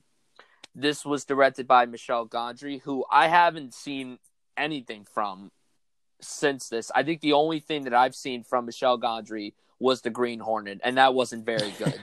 I, I have no idea how she directed that, to be honest. I just I, I don't understand how how that happened. I just I don't get it. I don't know how he made it, but you know, money. Um, and it was written by Charlie Kaufman, who won the Oscar for Best Original Screenplay, rightfully so, a very deserving win. Charlie Kaufman is one of the finest writers working today in the film industry.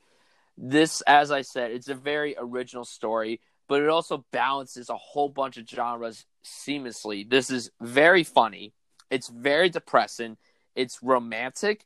There's like psychological mind bending sequences here. It's a weird film, but it's really smart too. And it's so original. And you know, a lot of people complain when there's original films coming out, but this is the definition of an original film done beautifully well.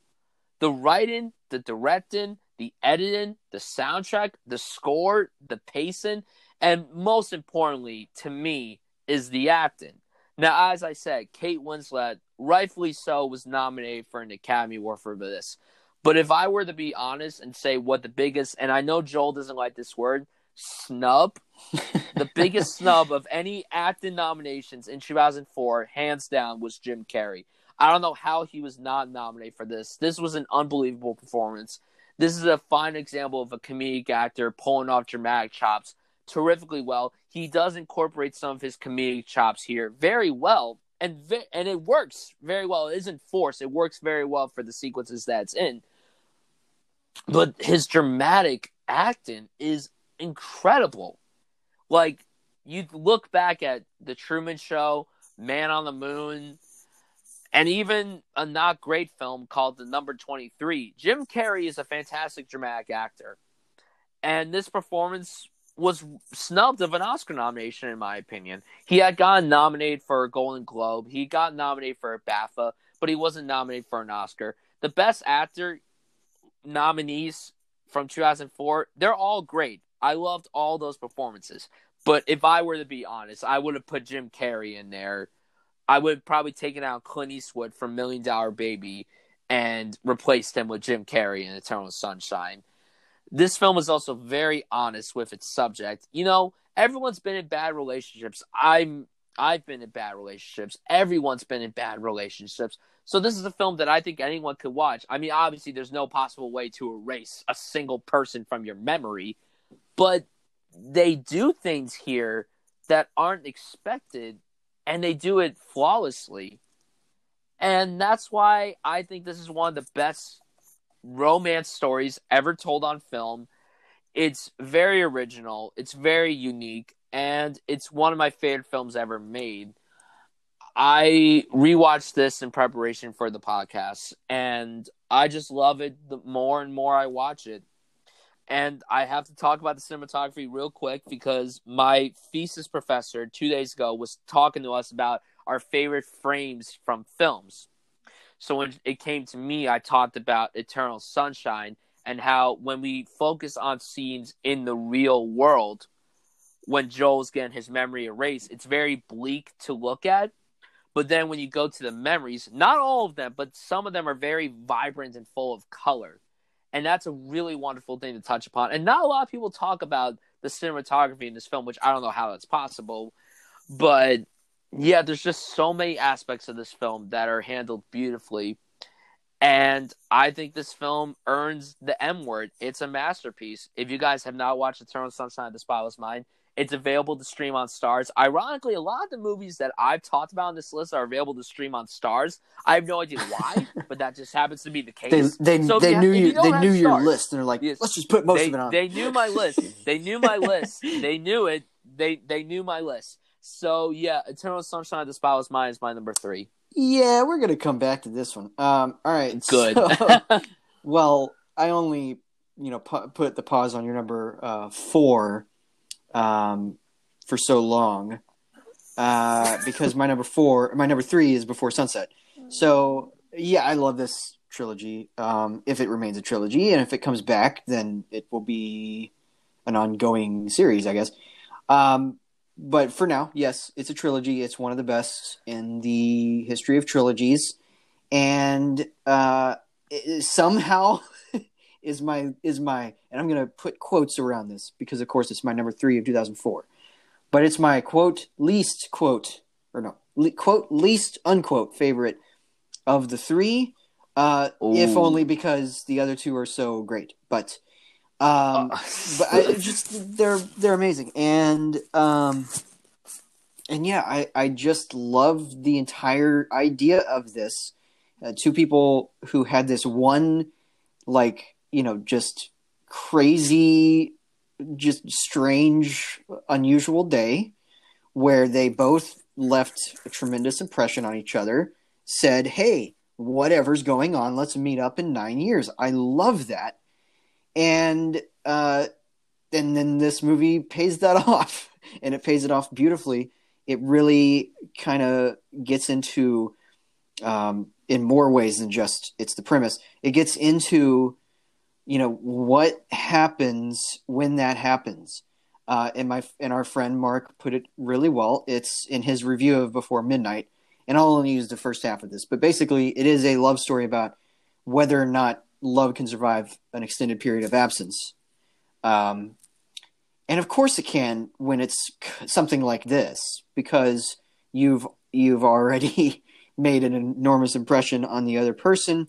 They made an enormous enormous impression on you. Clearly those feelings were um, you know reciprocated in both directions and it's it's just great and Hawke and delpy are great. Um, their contrib- their contributions to the screenplay of course were you know f- fleshing out the characters and figuring out what they might have been up to. And you know obviously like the the thing where he's getting married and has a um, has a flight to to catch and um or he's gotten married i'm sorry. And he has he's yeah, gotten he's married been married, and yeah, yeah and ha- yeah I, I just forgot where this took place anyway uh but i but i love that i mean and there's also the risk involved in that i mean when you say nine years and you mean nine years, anything could happen in those nine years, especially if part of the agreement is we're not going to talk to each other within those nine years. We're going to meet up in nine years and see where we are. And of course, all of that, you know, brings all of that back. Um, and yeah, I love it. I love it so much. Um, it's it's lovely. It's a lovely film. So, yeah, it's my number three. Obviously, you agree with me, so we're gonna move right on to your number two. Okay, my number two is Sideways. Mm, okay. Okay, so this is in my top 10 films of all time. This film is one of those films that I could watch over and over again and never be bored by it. I could watch it just to watch it. I could watch it to put it on the background. I could watch this film as many times as possible and it never gets old for hmm. me. I watched this film for the first time about seven, eight years ago. I, I started watching a lot of these films when I was in high school. So when I was in high school, that's when I started watching a lot of these acclaimed films, like these Oscar films and everything. And Sideways, you know, you brought up how they go to wine country and everything, then they meet this woman, but there's also a lot more other things to it. And this is very integral to the plot. And it's not a spoiler since it's, you know, listed in the in the IMDb synopsis and everything. So Thomas Haden Church's character, Jack, as you said, you know, I think you brought up that he was getting married, which he is. They're going to be spending the whole week before he gets married just chilling, drinking wine, playing golf, having a good time. But he says to Paul G. Giamatti's character, Miles, he's like, Miles, listen, here's the deal. I want to get laid. You know, it, I, I feel like it's right for me to get laid. Even though I'm getting married, I think I should get laid. And Miles is like, okay, whatever, sure. So throughout that, there's a lot of comical moments, a lot of genuine, heartfelt moments. There's some heartbreaking moments. Sideways' screenplay is one of my favorite screenplays ever. It won the Oscar for adapted screenplay. You brought up the monologue that Virginia Madsen gives about wine. It's one of my favorite monologues ever mm-hmm. written. Uh, all the actors are great. The whole ensemble of these four actors is really pitch perfect. Paul Giamatti is another performance that I don't know how it he did not get nominated for an Oscar. Part of me wonders that, that because he wasn't nominated for this, the Academy's like, "Oh, we're sorry for not nominating you for Sideways. We'll nominate you for Cinderella Man as an apology for that." And he was great in that yeah. film, and his nomination was deserved. But this performance was better. He's always a delight. Him, him, and Cinderella Man was more of a like. Here's one for Hollywood and, and regular audiences. His and he's good in it. He's really good in it. But he is. But this one, yeah, there's he's going a little deeper. He's going a little deeper. He or a lot deeper. He's going deeper, a lot, a lot deeper. He's super depressing to watch, but he's also really, really funny. He owns the screen when he shot. He shines. He's so good in this film. Everyone's great, and Alexander Payne is one of those filmmakers who I like or uh, no, I should say I love pretty much everything he's made, with the exception of one film. Election, The Descendants, Nebraska, and About Schmidt are fantastic. I know Joel that you were one of the people that liked uh, downsizing. It disappointed me considering how like great his Mm. track record was prior. It was, wasn't the disappointing. It was it was seen. certainly disappointing in the context of him. Uh, Yeah. I thought it was And pretty it, good. It wasn't the worst movie. It wasn't the worst movie I ever seen. But as a big fan of Payne's work, like loving all the stuff that he had made, I was like, I don't know. And I and the sad thing is, he co-wrote that with Jim Taylor, who wrote this. So it's like, how is that right. possible? so you know but everyone every director has their missteps It- you know it's not the end of the world um is it yeah it is what it is but sideways really is a remarkable film it touches upon midlife crisis and you know the idea of falling in love and you know finding someone and you know everything. It really is a beautiful film. It's a very relaxing film too Mhm. which is nice because you know when you go to wine country a place like that you want to relax. And this movie is relaxing. There are some moments where the stakes are pretty high and in a comical way of course. Like this movie is more leaning on the comedy than the drama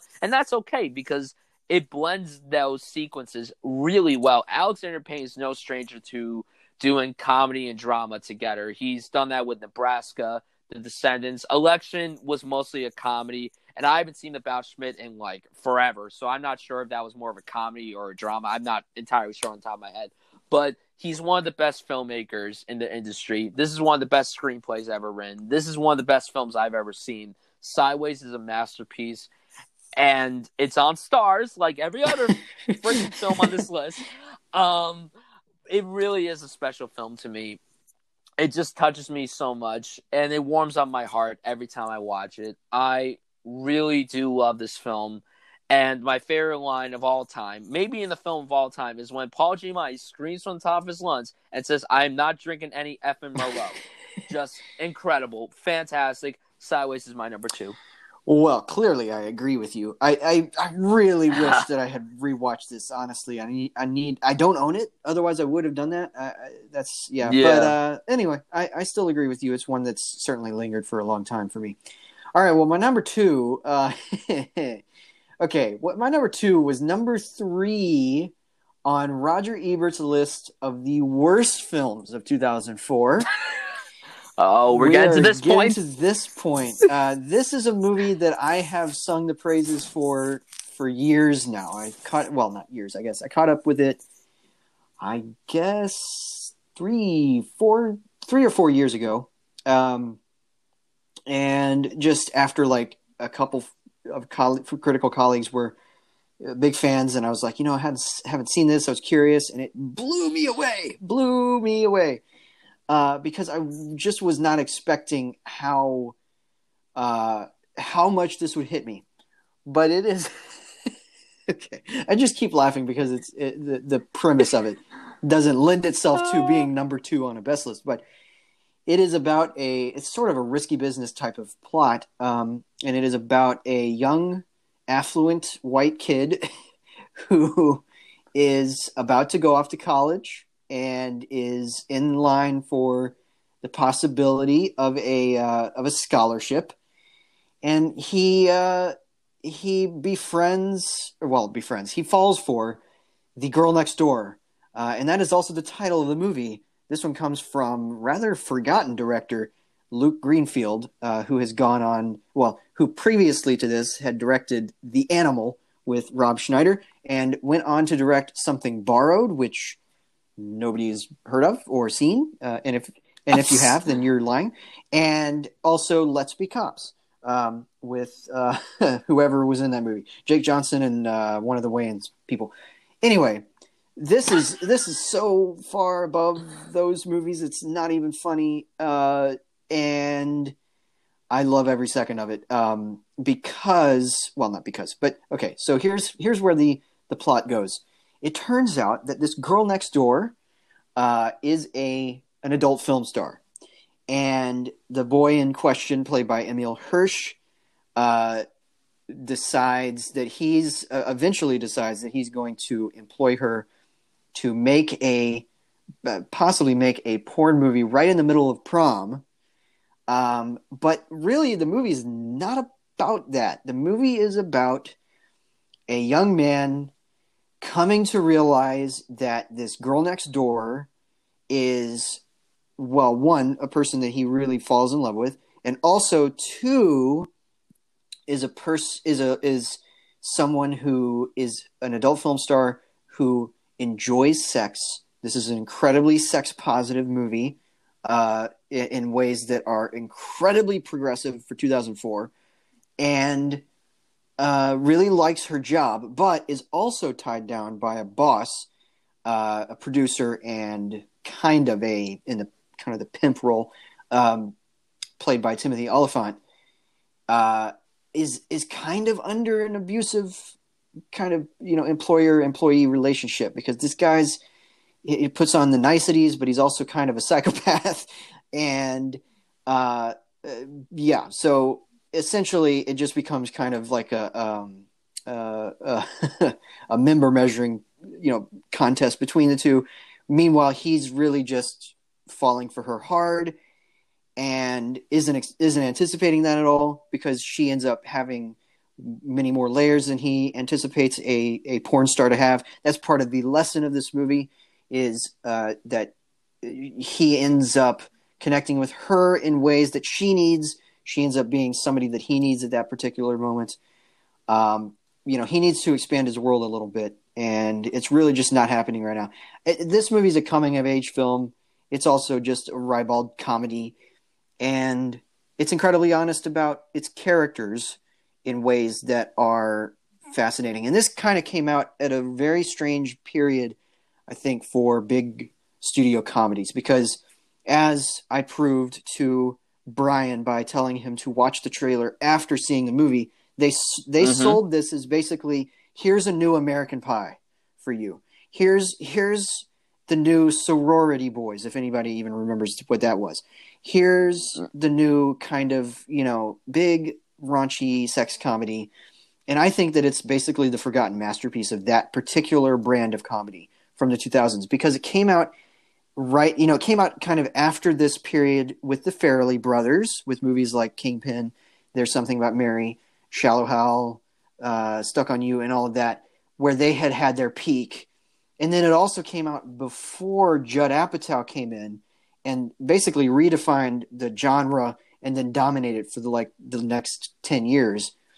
And it kind of got lost because it never really had a place among these other movies that were doing that that were doing things far more superficially and far more uh, just kind of mean spiritedly um, than this one was. You know, it was coming out in the era of Freddy Got Fingered. It was coming out in the era of all of these other movies, Slackers that were I haven't seen many of these, but that were just kind of renowned for being sc- scatological, you know, uh, crap fests, basically.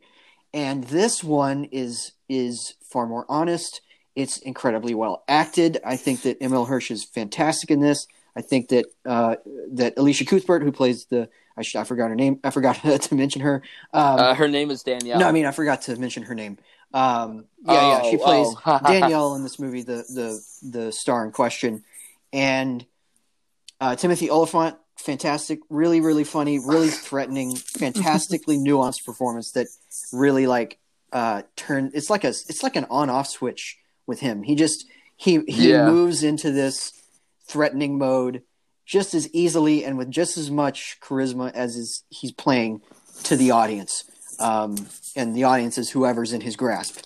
Uh, and he ultimately kind of has his um, has his way with with this kid. And I just, yeah, I love this movie. I'm really passionate about it. And in fact, for Spectrum Culture, pretty soon, um, in the next couple months, I'll be writing a big, gigantic piece about it being an underrated film. Um, mm. And so, yeah, I am a big proponent of The Girl Next Door. It is only for rental right now. Uh, it's not streaming anywhere, even Starz. I'm sorry. I know that we've been. I know we've have we've been having a a run with uh, with movies on Starz, but it's not on Starz right now. It is for rental in other places though, so definitely worth Mm. checking out.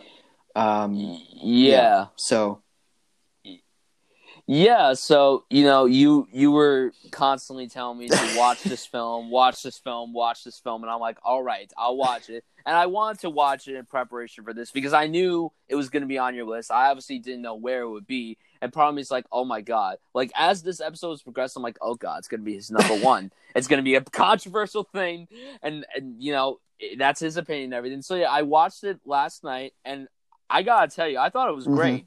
I, I really I really liked it a lot. I was very surprised by it. I thought it was really funny. I thought it was really smart. There were a lot of heartfelt moments throughout the film. The one that got to me the most, other than the moral fiber speech, which I loved, I loved that sequence. That was, that was oh so Oh great. gosh. It, it it started off really funny, but then it oh, got it really just gets touching it just builds. Yeah, it's great. it builds and it's builds so well. So right after he realizes that she's a porn star, they go to a motel and she storms off and gets angry. And Matthew, the character played by Emilio, Emile Hirsch, is like, "Why didn't you just tell me?" And Danielle's like, "Because I didn't want to.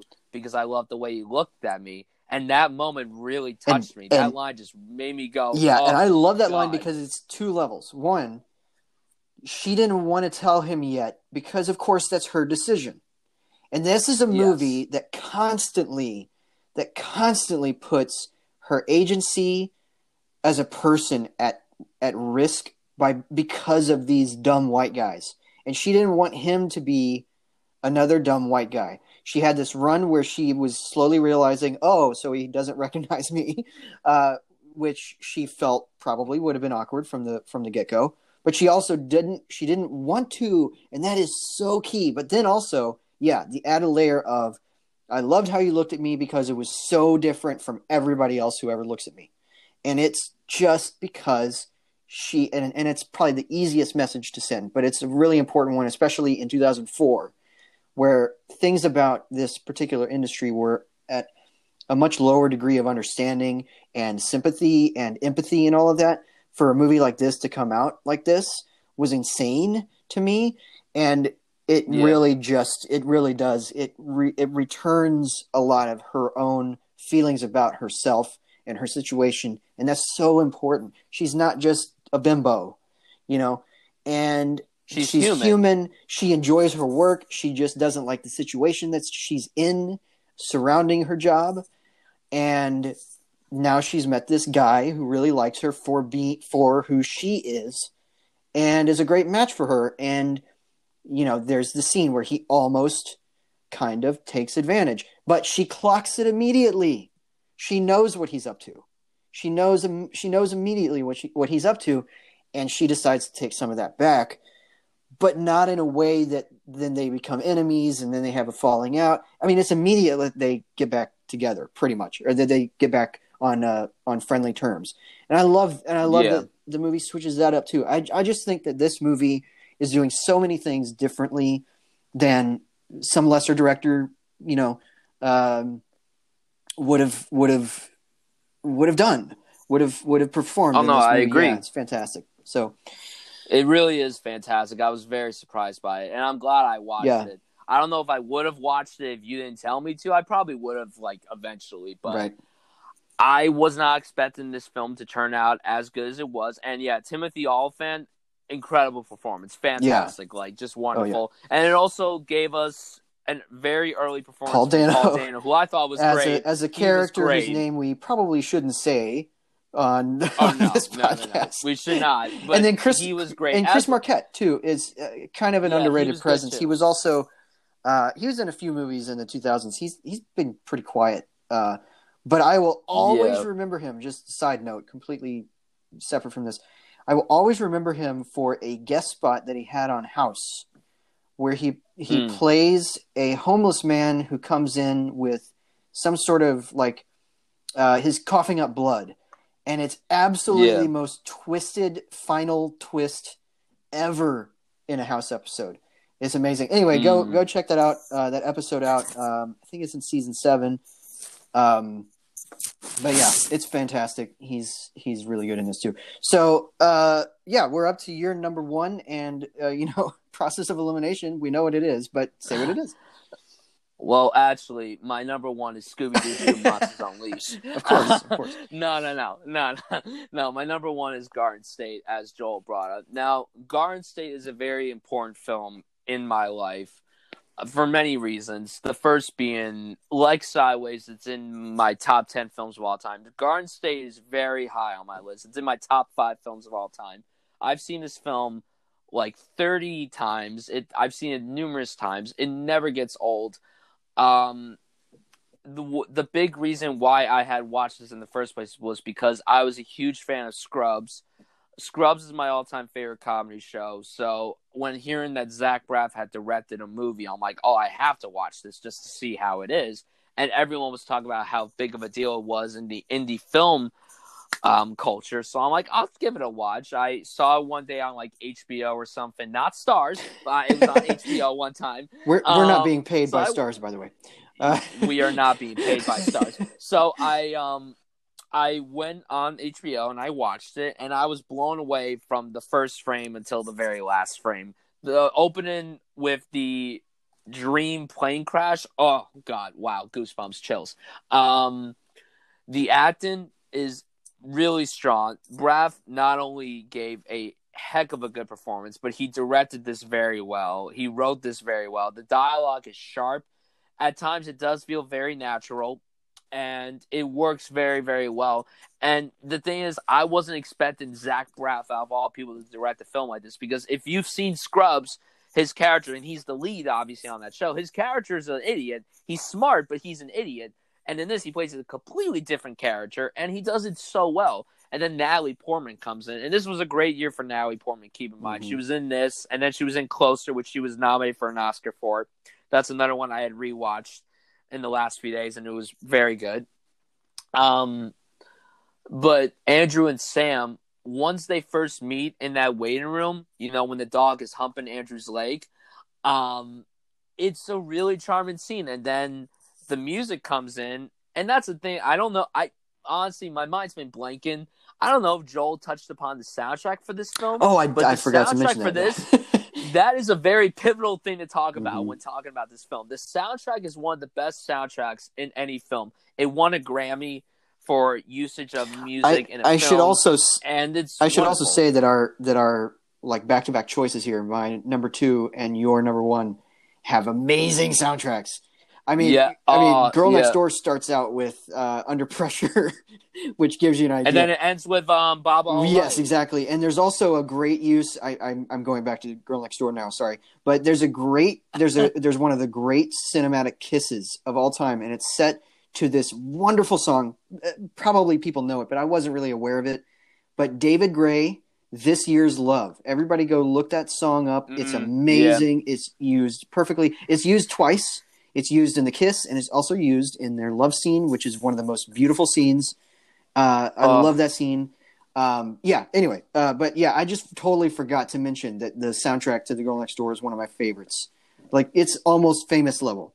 Um, yeah. uh, Same, same yeah, with same this with this one. one. Lots of is, is lots of tremendous indie stars, uh, indie indie icons, kind of the people, you know, early songs from them. But yeah, indie Yeah, indie music. I mean, it has Coldplay, an early track from Coldplay. It has, Yes. um, the it shins. ha- yeah, it has the Shins. It has Simon and Garfunkel. Great use of them. Uh, the Only Living Boy in New Yeah. York. Yeah, I. It's a fantastic uh, soundtrack. Yeah, th- this film's soundtrack is just unbelievable, and you can't even talk about this film without talking about the soundtrack. Like all the songs. I mean, yeah, starting off with a Coldplay song and then ended with "Let Go" by Frou Frou. Mhm. yeah. Oh, oh my god! Yeah. Just oh, that that ending is amazing. And then another reason why this film is so special to me, and this is just a personal preference. The film is called Garden State, and it's obviously named after New Jersey. That's what New Jersey's nickname, and that's where I'm from. So it's very cool to have a film set in New Jersey and you know be all New Jersey and everything. It's like with Clerks, since Clerks was shot in New Mhm. Jersey, it's made by a Jersey filmmaker and everything. So it's like that. Um, but yeah, I I don't like that people like to bash this film um nowadays for like its tone and like everything that it goes for. I don't like that people put this film down because those people don't know what they're talking about straight up. And their reasons are also very invalid. And yeah, the manic pixie dream girl thing, I understand that whole thing, but it's like that, that's not necessarily a bad thing with this movie because the character is so well written. All the characters in this film are very well written. And, you know, you can't just help but, you know, it warms up your heart when you watch this film. It makes you laugh, it makes you cry. It's a very touching film and it's really beautiful. And you touched upon the ellipsis. That's a very mm-hmm. pivotal thing to this film, and it's actually a pivotal thing in life when you think about it. You you put an ellipsis on something. If you don't want someone to be over, you don't you you're like, oh, this isn't necessarily over. And Large made a good point. We're just gonna put like an ellipsis mm-hmm. on it. Like it's not over. It may be over for a bit, but it's not one hundred percent over. Yeah. Like that line to me got to me. Like I thought about it I'm like, oh yeah, you know, that's a very important thing to think about. But yeah, Garden State, it's there's just so much about this film that just really speaks to me a lot as a filmmaker too. My the first film that I had made at college, I originally heavily inspired Garden State. It was originally heavily inspired by Garden State, but then that fell through because I couldn't do some of the stuff. It was it was a long story, but that's for a different time. Um, but this is just one of those films that sparked a huge core with me and it left a huge impact on me. And since then, I have called it one of my favorite films of all time. And no other film from 2004 has stuck with me more than Zach Braff's excellent, truly excellent directorial debut, Garden State. And that's why it's my number one. Well, clearly, I think it's the worst movie of all time. I'm kidding. no, no, it's great. Uh, well, my number one is sort of like with you. It's actually in my top five or so of all time. And you've already touched on it. I said I'm going to come back to it so people people know what I'm about to say. But it is Eternal Sunshine of the Spotless Mind. Now, this is a movie with a funny story attached to it. So I got this movie for Christmas. Uh, ironically enough, the same Christmas when I had three separate diseases at the same time. Anyway, viruses. Um, very, very tumultuous uh, Chris- uh, Christmas. So I got this movie from my brother, and he thought that I had seen it. So he bought it for me for Christmas. And I was like, oh, wow, I haven't seen this. He's like, you haven't seen it? so, anyway, so I watched it. I think I got around to it because, of course, I was sick. I, I really wasn't. I mean, I don't think that this is a movie that I, I would have watched when I was sick. Like I, I ultimately made the, the decision not to. I don't think I would have liked to watch this when I was sick. I may have had a very different yeah. like relationship with this movie if if not. But um, but I got it. I watched it in the first week of 2010, and so it was one of the first movies, uh, maybe the first movie I saw in the 2010s. Uh, just not the 2010s releases, but just the first movie that I watched. And then I proceeded because I was so deeply affected by it. I proceeded to watch it, I think it was like eight times within the next 12 days. Mm. uh, this is one that, that stayed with me, and I kept thinking about it for months and months and months and months on end um, through much of the rest of the year. It was one that just kept coming back to my mind. It had dug its heels into my soul, if that sounds pretentious. Good. I'm trying to sound a little bit pretentious here. Uh, but I just love what this is saying about human nature. Uh, I love what this is saying about the human, the the natural human response to to when you have a relationship that goes sour, you want to try to forget about it. There's a there's a piece of you that wants to do it, and this movie's about giving people a literal option to do that. Uh, at least it is for a while about that. And then it turns into a very different kind of story uh, while still being kind of about that. Because, of course, it, it, the, it kind of turns its head on what we expect the protagonist of the story to do. And it sends him on this kind of journey through his own mind. Uh, that's all I'll say. It's a journey through his own like perception of the relationship, and um, Jim Carrey's performance. I, I, you know, you you mentioned it. I don't like the word snub. This is the exception. I would say that it's a snub um, because I I understand what snubs are, and I don't like saying it about most things. But I think that especially since Ray, since uh, since Ray, wow, uh, since Kate Winslet was nominated, they probably should have nominated Jim Carrey, who you know, I think that the Truman Show might be his best performance, but this one is is right there, like a very close yeah. number two, uh, because it is so internalized and it's so different from Jim Carrey. I mean, you don't watch Joel Barish and see Ace Ventura. You just don't, and it's because he's completely transformed into this other character. And Kate Winslet, fantastic, and it's another situation where you don't look at her and see a lot of her other roles because, of course, she's English she has done a bunch of uh, roles within the context of like period dramas, like Titanic or Sense and Sensibility or whatever. And mm-hmm. you, and especially at this point in her, in her career, where she was coming off a lot of those roles, that's what you see her as. You see her as the character in corsets, and so for her to like don this colored hair and uh, be kind of, I guess, a manic pixie dream girl, but but very, I, guess, I guess, yeah. Uh, and this came out, I think, around the same time, uh, even within the year, maybe. Um, I can't remember when when Garden State came out in in 2004, but um, but I love every everything about Kate Winslet's performance. She's the one I would have had win, and I haven't even seen all the performances nominated in that category. Uh, I, I just is a gorgeous story, and it also ends on an ellipsis. I mean, it comes yes. it comes to a place of agreement between these two people but you also are fully aware of everything that they just went through, and that's not going to be easy to put aside. And that is this extended act, uh, you know, beginning on one of their parts, possibly moving into both of their parts, of having to remove the memory of the other person. That's not something that they're going to easily be able to get over. But and maybe they they don't. Maybe if this was a situation like the Before trilogy, when we come back, they're not even together anymore. It's entirely possible.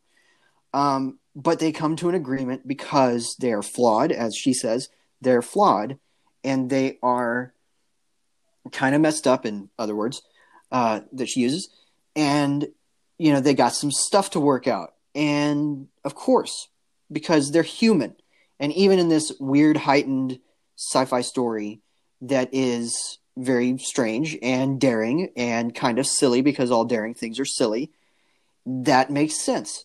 Um, and it also has a great supporting cast. Kirsten Dunst is heartbreaking in this. Uh, she she's is, one of yeah. these. She's one of the programmers of this thing, uh, and she has a very complex relationship with the Tom Tom Wilkinson character. Elijah Wood having a lot of fun as the other programmer, and um, and Mark Ruffalo, and uh, I just I love everything every tiny thing. Uh, the cinematography is gorgeous. It has this very kind of Lars von Trier Dogma 95 era cinematography kind of feel to it, very grainy, very um, uh, uh, just you know it captures snow really well. Let's just say that.